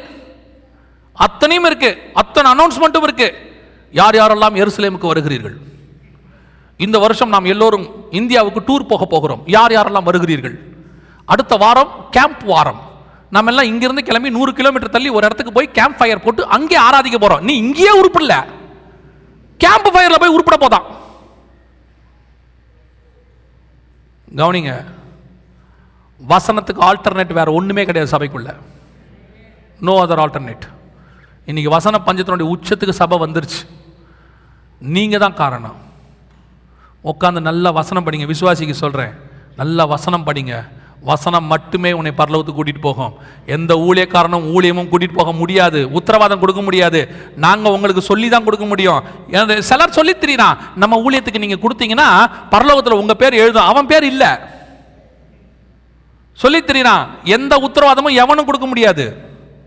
ஒன்று மட்டும் நல்லா தெரிஞ்சுக்கொள்ளுங்க. நீங்கள் வசனத்தை படித்து நல்லா தேறினவர்களாக இருந்தால் வருக வரும்போது நம்ம போக முடியும். அதே மாதிரி பிள்ளைகளுக்கும் வசனத்தை நல்லா சொல்லி கொடுங்க. உங்கள் பிள்ளைகளுக்கு சொத்து கொடுக்கறது படிப்பு கொடுக்கறது ஆஸ்தி கொடுக்கறது எல்லாம் ரெண்டாவதாக இருக்கட்டும். முதல்ல கொடுக்கறது பைபிளாக இருக்கட்டும். நீங்கள் என்ன நினைக்கிறீங்க தெரியுமா? முதல்ல பிள்ளைக்கு நல்ல எஜுகேஷனை கொடுத்துருவோம். நல்லா பிள்ளைகளுக்கு தேவையான ஆஸ்தியெல்லாம் சேர்த்து வச்சுருவோம். அவங்கள வசனத்தையும் படிக்க சொல்லுவான். இல்லை இல்லை. அவனை ஃபஸ்ட்டு பைபிள் படிக்க சொல்லுங்கள் நான் உங்களுக்கு சொல்கிறேன் உங்கள் பிள்ளைக்கு நீங்கள் கொடுக்குற மிகப்பெரிய பொக்கிஷம் இயேசு கிறிஸ்து மட்டுமே. ஏன்னா நீங்கள் கொடுக்குற ஆஸ்தி ஒரு நாள் அழிந்து போகும். நீங்கள் கொடுக்குற வீடு ஒரு நாள் அழிந்து போகும். ஆனால் நீங்கள் கொடுக்குற விசுவாசம் ஒரு நாளும் அவனுக்குள்ள அழிந்து போகாது. அந்த விசுவாசம் உலகத்தை ஜெயிக்க வைக்கும். நான் சொல்கிறேன் நீங்கள் பிள்ளைகளுக்கு முதல்ல வசனம் கொடுங்க. டைம் இருந்தால் ஜெபம் பண்ணலான்னு சொல்லாதீங்க. டைம் இருந்தால் பைபிள் வாசிக்கணும்னு சொல்லாதீங்க. பைபிள் வாசி வாசித்த பிறகு புக்கை வாசின்னு சொல்லுங்க. ஐயோ எக்ஸாம் எக்ஸாம் ஏந்திரு ஏந்திரு படி படி. ஜோம் பண்ணது போமா ஜோம் பண்ணிக்கலாம் படி. என்னமோ இன்னைக்கே அவன் டாக்டர் ஆயிடுற மாதிரி. அவனுக்கு எவ்வளோ சந்தோஷத்தை பாருங்கள் அவனுக்கு என்ன நினச்சாங்கன்னா இத்தனை வருஷத்தில் எங்களுக்குன்னு பேசுகிற ஒரு ஆள் இன்றைக்கி தாண்டா வந்திருக்கான். ஆனால் அவங்ககிட்ட தெளிவாக சொல்லியிருக்கேன். படிப்பு வேணான்னு சொல்லலை படிப்பு ரெண்டாவதுன்னு சொல்லியிருக்கேன். அவன் முடிவு பண்ணிட்டான். அங்கிள் படிப்பு வேணான்னு சொல்லிட்டார் போல. படிப்பு வேணான்னு நான் சொல்லவே இல்லை. செகண்ட் பிளேஸ் ஃபஸ்ட்டு இயேசு கிறிஸ்து. செகண்ட் பிளேஸில் தான் அப்பா அம்மா படிப்பு பணம் ஆஸ்தி எல்லாமே செகண்ட் பிளேஸ் ஃபஸ்ட்டு பிளேஸ் இயேசு கிறிஸ்து. வசனத்துக்கு இம்பார்ட்டன்ஸ் கொடுங்க. சபைகளுக்குள்ளே வேறு எதையும் பேசாதீங்க. வெட்டி கதையெல்லாம் உட்காந்து பேசிகிட்டு இருக்காதீங்க. சபைக்குள்ளே உட்காந்துட்டு விசுவாசிகளுக்கும் சொல்கிறேன் கணவர் வேலைக்கு போயிட்டார் மனைவி வேலைக்கு போயிட்டாங்களா? உட்காந்து வீட்டில் உட்காந்து செல்ஃபோனை நோண்டாதீங்க இப்படி. தேய்ச்சி தேய்ச்சி தேய்ச்சி கை ரேகையே பாதி பேருக்கு இல்லை. அப்படியே தேய்ச்சிக்கிட்டே இருக்கான். எதுக்கு தான் அப்படி பார்ப்பானே தெரில செல்ஃபோனு அதான் நான் சொல்லுவேன் முந்தியெல்லாம் மெசேஜ் வந்தால் தான் செல்ஃபோன் நம்ம எடுத்தோம். டொங்குன்னு ஒன்று அடி அடிக்கும். உடனே எடுத்து பார்ப்போம். இப்போ எப்படி ஆயிட்டோம்னா மெசேஜ் வந்திருக்குதான்னு பார்க்குறோம். நம்ம அடிக்ட் ஆகிட்டோம்னு அர்த்தம் அதுக்கு. என்னவாயிட்டோம் அடிக்ட் ஆயிட்டோம்னு அர்த்தம். மெசேஜ் வந்தால் செல்ஃபோன் எடுங்க. ஆனால் மெசேஜ் வந்திருக்குதான்னு செல்ஃபோனை இத்தனை தடவை பார்க்குறீங்களே? மெசேஜோடு இருக்கிற பைபிளை எத்தனை தடவை பார்த்துருக்குறீங்க? எப்போ திறந்தாலும் மெசேஜ் கொடுக்கும். நைட்டு பார்த்தாலும் மெசேஜ் கொடுக்கும் பகலில் பார்த்தாலும் மெசேஜ் கொடுக்கும். இதை நீங்கள் ரீசார்ஜே பண்ண வேண்டாம். அதுவே தன்னைத்தானே சார்ஜ் பண்ணிக்கும். அது நமக்கு சார்ஜ் பண்ணுறதுக்கு கத்தர் கொடுத்து வச்சிருக்கிறார். செல்ஃபோனை நீங்கள் சார்ஜ் பண்ணணும். பைபிள் உங்களை சார்ஜ் பண்ணும். அதுக்கு தான் கத்தர் பைபிளை கொடுத்து வச்சிருக்கிறாரு. இதை திறக்கவே மாட்டீங்க. இதை திறக்கிறதுக்கு யோசிக்கிறீங்க. ஆனால் செல்ஃபோனை பாருங்கள் தலகாணிக்கு பக்கத்திலே வச்சுக்கிறான் படுக்கும்போது. பக்கத்தில் வச்சுக்கிறான். அவன் காலையில் சில ஆட்கள் எழுந்திருப்பாங்க பாருங்க. அதுதான் கொடுமையாக இருக்கும். எழுந்திரிச்சு தடவுறான். அவன் செல்ஃபோனுக்கு குருடன் ஆயிட்டான். ஏலி கண்கள் மங்களாக இருந்ததுன்னு இவனுக்கு கண்கள் மங்களாக மாறிடுச்சு எழுந்திரிச்ச உடனே எடுத்து இப்படி பார்க்குறான். என்ன பார்க்குறேன்? டைம் பார்த்தேன். அதுக்கு தான் வால் கிளாக் வச்சுருக்கோம். கவனிச்சுக்கொள்ளுங்க எவ்வளோக்கு எவ்வளோ வசனம் படிக்கிறீங்களோ அவ்வளோக்கு அவ்வளோ வசனம் உங்களை கொண்டு போய் பரலோகத்தில் சேர்க்கும். எவ்வளோ எவ்வளோ வசனத்தோட தூரம் போகிறீங்களோ அவ்வளோ கூட நீங்கள் பரலோகத்தை விட்டு தூரம் போகிறீர்கள். லீலூயா ஆறாவது அடையாளம் கொள்ளை நோய்கள். இந்த கொள்ளை நோய்களை பற்றி ஒரு மிக முக்கியமான விஷயம் நீங்கள் தெரிஞ்சுக்கணும். ஒரு ஒரு இன் இன்ஃபர்மேஷன் அது ஒரு சீக்ரெட் நீங்கள் தெரிஞ்சுக்கணும். வெளிப்படுத்தின விசேஷம் ஆறாம் அதிகாரம் எட்டாம் வசனம் வாசிங்க. வெளிப்பாடு ஆறு எட்டு. ஆ. இதோ மங்கின நிறமுள்ள ஒரு குதிரையை கண்டேன். அதின் மேல் ஏறி இருந்தவனுக்கு மரணம் என்று பெயர். பாதாளம் அவன் பின் சென்றது. பட்டயத்தினாலும் பட்டயத்தினாலும் பஞ்சத்தினாலும் சாவினாலும் பூமியின் துஷ்ட பூமியின் துஷ்ட மிருகங்களினாலும் பூமியின் கார்பங்கில் உள்ளவர்களை கொலை செய்யும்படியான அதிகாரம் அவைகளுக்கு கொடுக்கப்பட்டது. துஷ்ட மிருகங்களினால் உண்டாகும் கொலைனா என்ன? துஷ்ட மிருகங்களினால் உண்டாகும் கொலை. அதுக்கும் கொள்ளை நோய்க்கும் என்ன சம்பந்தம்? கவனிங்க. சமீபத்தில் வரக்கூடிய எல்லா கொள்ளை நோய்கள் கில்லிங் டிசீஸ் எல்லாத்துக்கும் பாருங்க வைரஸ் அப்படின்னு ஒன்று சொல்லுவாங்க. டெங்கு வைரஸ் ஜிகா வைரஸ் பார்த்துருக்கீங்களா? எல்லாம் வைரஸ். இந்த வைரஸ் அப்படின்னாலே உங்களுக்கு ஒன்று தெரியணும் அது தானாய் உருவாகாது யாராவது உருவாக்கணும். அப்படி உருவாக்கணும் அதுக்கு பேர் என்னது? வைரஸ். கம்ப்யூட்டரில் வைரஸ் வருது. இந்த வைரஸ் வந்து தானாக உருவாகவே ஆகாது. அந்த கம்ப்யூட்டரில் யாராவது என்ன செய்யணும்? வைரஸை உருவாக்கணும். யார் வைரஸை உருவாக்குவா பெரும்பாலும் தெரியுமா? கம்ப்யூட்டரில் ஆன்டி வைரஸ் வச்சிருக்கிறவன் தான் வைரஸை உருவாக்குவான். இந்த ஆன்டி வைரஸ் கம்பெனிக்காரன் இவனே வைரஸை உருவாக்கி அப்புறம் அது நல்லா பரவன பிறகு அவனே அதுக்கு என்ன செய்வான்? மருந்தையும் கொடுப்பான். அதான் பிஸ்னஸ் ஏன்னா ஒரு தடவை க்யூர் ஆயிடுச்சுன்னா அதுக்கப்புறம் வேற வைரஸ் வரலன்னா அவனுக்கு பிஸ்னஸ் நடக்காது. அவனே ஒரு வைரஸை உருவாக்குவான். ஒரு லேபை வச்சு ஆளுங்களை வச்சு ஒரு கோடி ரூபா ரெண்டு கோடி ரூபா செலவு பண்ணி. அப்புறம் அந்த ஆன்டி வைரஸை நூறு கோடி ரூபாய்க்கு விற்பான் ஒரு ஆளுக்கு இரநூறுவா முந்நூறுவான்னு உலகம் ஃபுல்லாக விற்றா அது ஒரு முந்நூறு கோடி சேல்ஸ் ஆகும். அதுதான் வைரஸ் ஆன்டி வைரஸ் அதே மாதிரி தான் உங்களுடைய வியாதி கொள்ளை நோய்கள். இந்த வைரஸ் வருது பார்த்தீங்களா இதை எல்லாம் யார் உருவாக்குறா தெரியுமா? மருந்து கம்பெனிக்காரன் தான் உருவாக்குவான். ஏன்? அவனே வியாதியை உருவாக்கி அவனே அதுக்கு என்ன செய்வான்? மருந்தையும் கொடுப்பான். இது ஒரு பிஸ்னஸ் இன்னைக்கு தான் நடக்கும். ஆனால் இந்த வரக்கூடிய இந்த வியாதிகள் எல்லாவற்றையும் பார்த்துருக்கீங்களா? ஏதாவது ஒரு மிருகத்திலேருந்து தான் வரும் கண்டிப்பாக. அத்தனை வியாதியும். நீங்கள் எய்ட்ஸ் பாருங்கள் சிம்பன்சி குரங்குலேருந்து வந்து சிம்பாங்க. எபோலா வவ்வால்லேருந்து வந்து சிம்பாங்க. மாட்டு காய்ச்சல்னு ஒன்று இருக்குது பறவை காய்ச்சல்னு ஒன்று இருக்குது இந்த மிடில் ஈஸ்ட்லலாம் பார்த்தீங்கன்னா கேமல் ஃபீவர்னு ஒன்று வந்துச்சு கொஞ்ச நாளைக்கு முன்னாடி. எல்லாமே பாருங்க இது எல்லாமே வைரஸ் இது எப்படி வருது? அந்த மிருகத்திலேருந்து எடுத்து அந்த கழிவுகள்ல இருந்தோ எச்சத்துல இருந்தோ எடுத்து ஒரு வைரஸை உருவாக்கி மக்கள் மத்தியில் பரவ விடுவாங்க. அது நல்லா பரவும் போது அதுக்கு மெடிசன் யார் செஞ்சு கொடுப்பா? இவங்களே கொடு- இப்ப பாருங்க டெங்கு வைரஸ். ஒரு தடவை டெங்கு வந்தா குறைஞ்சபட்சம் இந்தியா பணத்தில் இருபதாயிரம் ரூபாய் முப்பதாயிரம் ரூபாய் செலவாயிடுது. போய் அட்மிட் பண்ணி அவங்களுக்கு ட்ரிப்ஸ் ஏற்றி எல்லாம் பண்ணி வெளியே வரும்போது கண்டிப்பாக இருபதாயிரம் ரூபாய் இதுதான் பிஸ்னஸ் ஓ அதுவும் பார்த்தீங்கன்னா ஒரு சீசனுக்கு வரும். ஒரு சீசனுக்கு டெங்கு வரும். ஒரு சீசனுக்கு வந்து ஸ்வைன் ஃப்ளூ வரும் பன்றி காய்ச்சல் ஆனால் எல்லா மிருகம் பாருங்க துஷ்ட மிருகமாகவே இருக்கும். வவ்வால் கேமல் பன்னி எல்லாம் பார்த்தீங்கன்னா மேக்சிமம் என்னவா தான் இருக்கும்? குரங்கு எல்லாம் துஷ்ட மிருகமாகவே இருக்கும். பைபிள் சொல்றது கடைசி காலத்தில் துஷ்ட மிருகங்களினால் கொலை செய்வார்கள். அப்படிதானே இருக்கு? ஆறு எட்டில் கொலை செய்வார்கள். இப்போ நான் சொன்னது உங்களுக்கு ஏற்றுக்கொள்ள முடியுமா முடியாதா எனக்கு தெரியாது. இவர் பேர் ராபர்ட் கேலோ. இவர்தான் எய்ட்ஸ் வைரஸை கண்டுபிடிச்சவர். HIV virus. அதை கண்டுபிடிச்சவர் இவர் தான் அவர் என்ன கொடுத்துருக்கிறார் பாருங்க at last finally we were forced to create the HIV virus as a secret weapon to wipe out the African race Robert Gallo finally speaks இவர் தான் அந்த ஹெச்ஐவி வைரஸை கண்டுபிடிச்சவர். எதுக்காக? ஆப்பிரிக்க மக்களுடைய மக்கள் தொகையை கண்ட்ரோல் பண்ணுறதுக்காக அந்த இனத்தை அழிப்பதற்காக. இப்படித்தான் ஒவ்வொரு வைரஸும் கண்டுபிடிக்கப்படுகிறது. துஷ்ட மிருகங்களினால் உண்டாகும் கொலை. வசனம் சொல்றது கொலை செய்யும்படி இன்னைக்கு இந்த வைரஸ் வரும்போதே இந்த காரியங்கள்லாம் வரும்போதே சொன்னோம். அடுத்து ஒரு வைரஸ் வருமானால் இந்த பூமியில் கால் பங்கில் உள்ளவர்கள். கால் பங்குனா இன்னைக்கு பூமியில் எவ்வளோ கால் பங்கு? இன்னைக்கு பூமியில் எவ்வளோ பேர் இருக்கிறாங்க? எண்ணூறு கோடி. கால் பங்குனா? ஒரு இரநூறு கோடி பேர். இரநூறு கோடி பேர் சாகணும்னு பைபிள் சொல்லுது. பைபிள் படி எவ்வளோ பேர் சாகணும்? கால் பங்கில் உள்ளவர்கள் சாகணும். இன்னைக்கு ஜிகா வைரஸ் எவ்வளோ பேருக்கு வந்திருக்கு தெரியுமா? இங்கே பாருங்கள் த ஹிந்து தமிழில் வந்தது. உலகம் முழுவதும் இரநூத்தி அறுபது கோடி பேருக்கு ஜிகா அச்சுறுத்தல் இருக்கு. பூமியில் உள்ளவர்களில் கால் பங்கில் உள்ளவர்களுக்கு ஜிகா வைரஸ். ரெண்டாயிரம் வருஷத்துக்கு முன்னாடி இயேசு சொன்னார் பூமியில் உள்ள கால் பங்கு ஜனங்களுக்கு துஷ்ட மிருகத்தினால் கொலை செய்யப்படுவார்கள்னு. இன்னைக்கு இரநூத்தி அறுபது கோடி பேருக்கு ஜிகா அச்சுறுத்தல் இருக்கு. ஆனால் இது அல்ல இதுக்கப்புறம் ஒன்று வரப்போகுது. அதையும் நாங்கள் சொல்லலை. அவங்களே சொல்கிறாங்க சவுண்ட் வைங்க பிரதர் அவங்களே சொல்கிறாங்க பாருங்கள் கவனிங்க. இது வேர்ல்டு ஹெல்த் ஆர்கனைசேஷனில் கொடுக்குறது. இல்லை இல்லை நீங்கள் சவுண்டு மட்டும் வைங்க. வரலாற்றில் இதுவரை கண்டிராத மிகப்பெரிய அளவில் உயிரிழப்பை ஏற்படுத்தும் வரலாற்றிலேயே கண்டிராத மிகப்பெரிய உயிரிழப்பு. உலக சுகாதார நிறுவனம் எச்சரிக்கை விடுத்துள்ளது.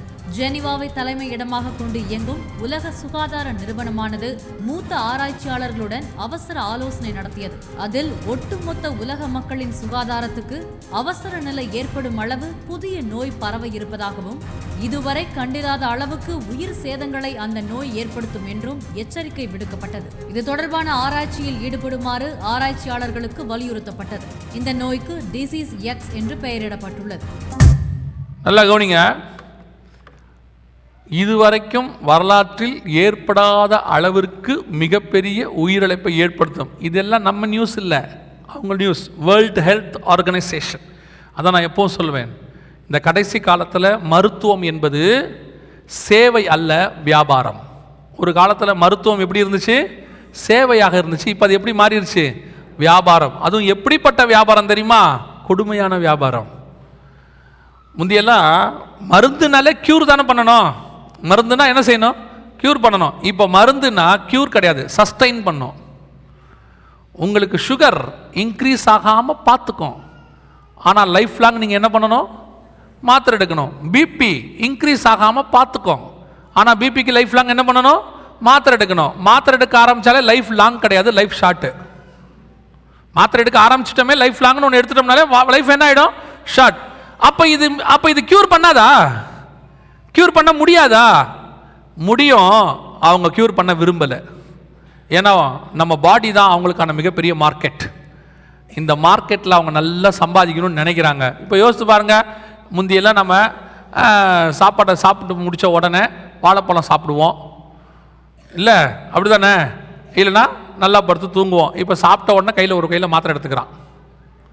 ஒரு வீட்டில் மினிமம் ஆயிரம் ரூபாய்க்காவது ம- மருந்து வாங்குறாங்க மாதம் ஒரு ஒரு வீட்லேயும் ஆயிரம் ரூபாய்க்குனா கணக்கு பண்ணி பாருங்கள் உலகத்தில் உள்ள ரெண்டு கோடி பேர்னா ரெண்டாயிரம் கோடி ரூபா. அந்த நான் சொல்கிறது மினிமம் ரெண்டு கோடிங்கிறது. இரநூறு கோடி பேர் இருக்கும். அந்த அளவுக்கு மெடிசன் இதெல்லாம் சாதாரணமாக நம்ம இன்னைக்கு இப்படி பார்க்குறோம்ல. நீங்கள் உலக சுகாதார மையத்தினுடைய இது பார்த்தீங்களா? சிம்பல் தெரியுதா? வேர்ல்டு ஹெல்த் ஆர்கனைசேஷன் ஒரு கொம்பில் பாம்பு சுற்றி இருக்கிற மாதிரி இருக்கும். இது என்ன சிம்பிள் நினைக்கிறீங்க? ஆ? யார் சொன்னது? அதை அப்பயே கிதியோன் உடைச்சிட்டாரு. கிதியோன் இவர் எசைக்கே அப்பயே உடைச்சிட்டாரு அதை. உடைக்க சொல்லிட்டாங்க இது என்ன தெரியுமா? இங்கே பாருங்க. தெரியுதா? இது கிரேக்கர்களுடைய மருத்துவ கடவுள் அஸ்கிலிப்பியான்னு பேர். இந்த சிம்பல் தான் இங்கே இருக்கு. இன்னொன்று தெரியுமா? இதுதான் அஸ்கிலிப்பியானுடைய டெம்பிள் அஸ்கிலிப்பியாசன் பேர். இது வந்து ஒரு ஹாஸ்பிட்டல் கிரேக்க ஹாஸ்பிட்டல் இது எப்போ இருந்துச்சு? முதலாம் நூற்றாண்டில் இருந்தது. இது வந்து ஒரு பாம்பு ஹாஸ்பிட்டல் இது ஒரு கல்ட் இது ஒரு பிசாசோடைய சம்மந்தப்பட்டது இதைத்தான் ஆண்டவர் பெர்குமு சபைக்கு எழுதும்போது சொல்வார் சாத்தானுடைய சிங்காசனம் குடியிருக்கிற இடத்தில் நீ குடியிருக்கிறதையும் அப்படின்னு எழுதுவார். இதுதான் அது. இன்னைக்கு அந்த சிம்பலை தான் கொண்டு வந்து இங்கே வச்சுருக்கிறாங்க வேர்ல்டு ஹெல்த் ஆர்கனைசேஷன் முந்தியெல்லாம் வேர்ல்டு ஹெல்த் ஆர்கனைசேஷனுக்கு சிம்பலாக ஒரு புறா வந்து ஒளிவ எல்லையை எடுத்துக்கிட்டு வரும். அதான் இருந்துச்சு. இப்போ அதை மாற்றி பாம்பு கொண்டாந்துட்டாங்க கவனிச்சுக்கொள்ளுங்க. கொள்ளை நோய்களுடைய உச்சத்தில் நம்ம இருக்கிறோம். கடைசி அடையாளம். பார்த்துட்டு நம்ம ஃபஸ்ட் செஷன் முடிக்க போகிறோம் பூமி அதிர்ச்சிகள். இந்த பூமி அதிர்ச்சிகளை பற்றி நான் உங்களுக்கு ரொம்ப எக்ஸ்பிளைன் பண்ண விரும்பல. இந்த ரெண்டாயிரத்துலேருந்து இந்த ரெண்டாயிரத்தி இருபது இந்த இடைப்பட்ட காலம் குறிப்பாக சொன்னால் ரெண்டாயிரத்தி நாலுலேருந்து ரெண்டாயிரத்தி பத்தொம்போது இந்த இடைப்பட்ட பதினஞ்சு வருஷம்தான் பூமி அதிர்ச்சிகளின் காலம்னு சொல்லுவாங்க. என்ன காரணம்னா இந்த ரெண்டாயிரம் வருஷமாக பெரிய பூமி அதிர்ச்சிகள் ரெண்டோ மூணோ தான் நடந்திருக்கு. எட்டு புள்ளிக்கு மேலே எயிட் பாயிண்ட் ஃபைவ் ரிக்டருக்கு மேலே. ஆனால் இந்த பதினஞ்சு வருஷத்தில் மட்டும் இருபதுக்கும் மேற்பட்டது நடந்திருக்கு. ரெண்டாயிரத்தி நாலில் ஒரு சுனாமி வந்துச்சு பாருங்கள் ஸ்ரீலங்கா இந்தியா தாய்லாந்து வரைக்கும்.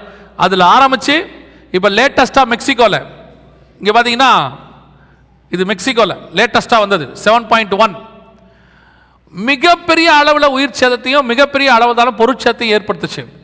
இந்த மாதிரி இருபதுக்கும் மேற்பட்டது வந்திருக்குது. இருபதுக்கும் மேற்பட்டதான பூமி அதிர்ச்சிகள் உலகம் முழுக்க இந்த பதினஞ்சு வருஷத்துக்குள்ள ஃபுகோஷிமாவில் ஈரானில் அப்புறம் வந்துட்டு கௌதமேலாவில் இந்தியாவில் நேபாள்.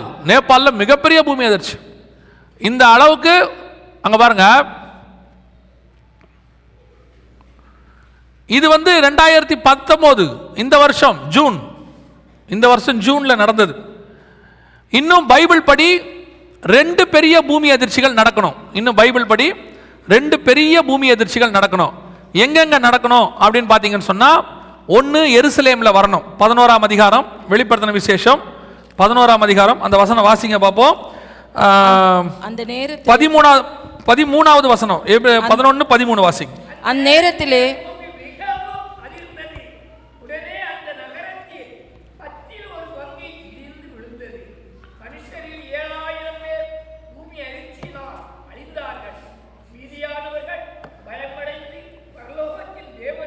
மகிமைப்படுத்தினார்கள் இது வந்து எருசலேமில். எருசலேமில் மிகப்பெரிய பூமி அதிர்ச்சி வரணும். அடுத்த பூமி அதிர்ச்சி எங்கே வரணும்? பதினஞ்சாம் அதிகாரம். மன்னிக்கணும் பதினாறாம் அதிகாரம்.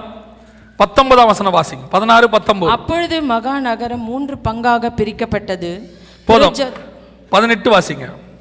சத்தங்களும் இடி முழக்கங்களும் மின்னல்களும் உண்டாயின. பூமி மிகவும் அதிர்ந்தது. பூமியின் மேல் மனுஷர்கள் உண்டான நாள் முதற்கொண்டு அப்படிப்பட்ட பெரிய அதிர்ச்சி உண்டானதில்லை. இது ரோம்ல. மகா நகரம்னா ரோம் நகரம் வெளிப்படுத்தல் பதினேழு பதினெட்டில் இருக்குது இந்த ரோம் நகரத்திலையும் எருசலேமிலையும் அடுத்த ரெண்டு மிகப்பெரிய பூமி அதிர்ச்சிகள் வரணும்.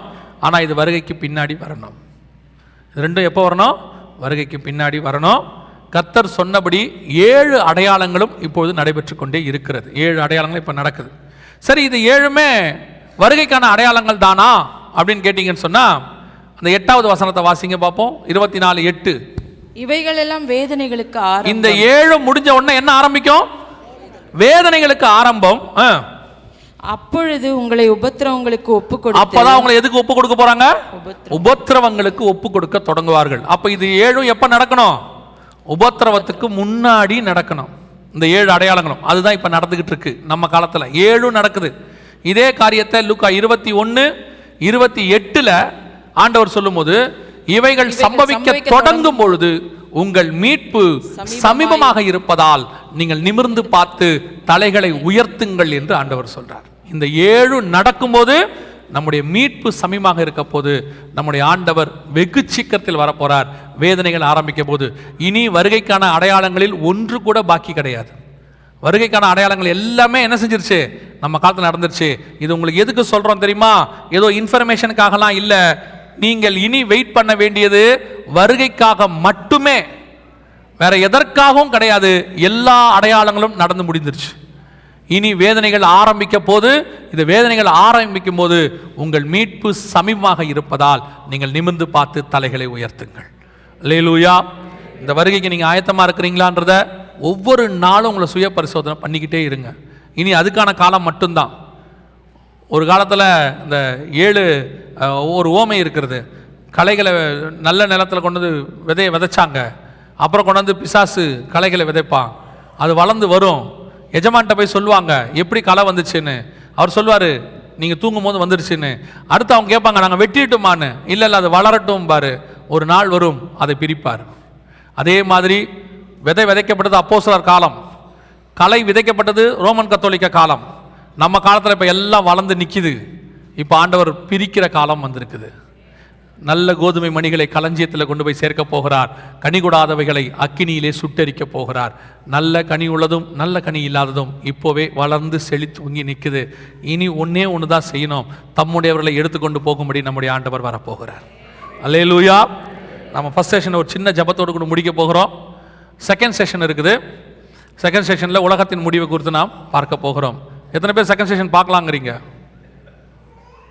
நிஜமாவா சொல்கிறீங்க மணி தெரியுமா உங்களுக்கு? மணி பன்னெண்டரை. ரெண்டு செஷனுக்கு தேவையானதை ஒரு செஷனில் எடுத்துருக்குறோம். பின்னாடி ரெண்டு பேர் அப்படியே டென்ஷனாக நின்று பார்த்துட்டே இருக்காங்க. இது என்னவாய் முடியுமோன்னு தெரியலையே. இருந்தாலும் ஊருக்கு கிளம்புற நேரத்தில் ஒரு வழி பண்ணிட்டு தான் போவான் போல அப்படின்னு. இருக்கலாமா அடுத்த செஷனுக்கு கரெக்டாக பண்ணி பன்னெண்டு இருப இருபத்தஞ்சு.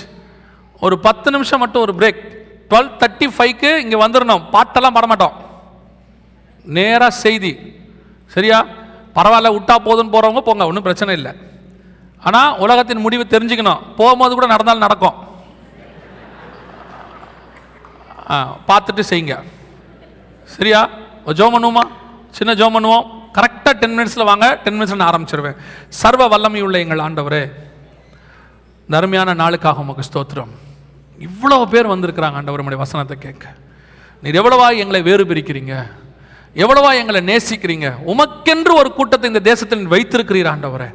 அந்த கூட்டம் தான் இங்கே வந்திருக்குது. இவங்க அற்புதத்துக்காக வந்தவங்க இல்லை ஆண்டவரே. இவங்க ஆசீர்வாதத்துக்காக வந்தவங்க இல்லை. உங்களுடைய வேதத்தின் மகத்துவங்களை பார்க்கும்படி வந்திருக்கிறாங்க. ஆண்டவரே நீர் எங்களுக்கு இதுவரைக்கும் தந்தவைகளுக்காக ஸ்தோத்திரம். இனி தரப்போகிறவைகளுக்காக உமக்கு நன்றி. கத்தர் நீர் பேசும் நீர் இடைப்படும் நீர் மாத்திரம் மகிமைப்படும். எங்கள் ஆண்டவர் இயேசுவின் நாமத்தில் பிதாவே. எக்ஸாக்டாக டுவெல் ஃபார்ட்டிக்கு வந்துருங்க. நம்ம அப்போ தான் கொஞ்சம் சீக்கிரம் முடிச்சு உங்களை அனுப்ப முடியும்.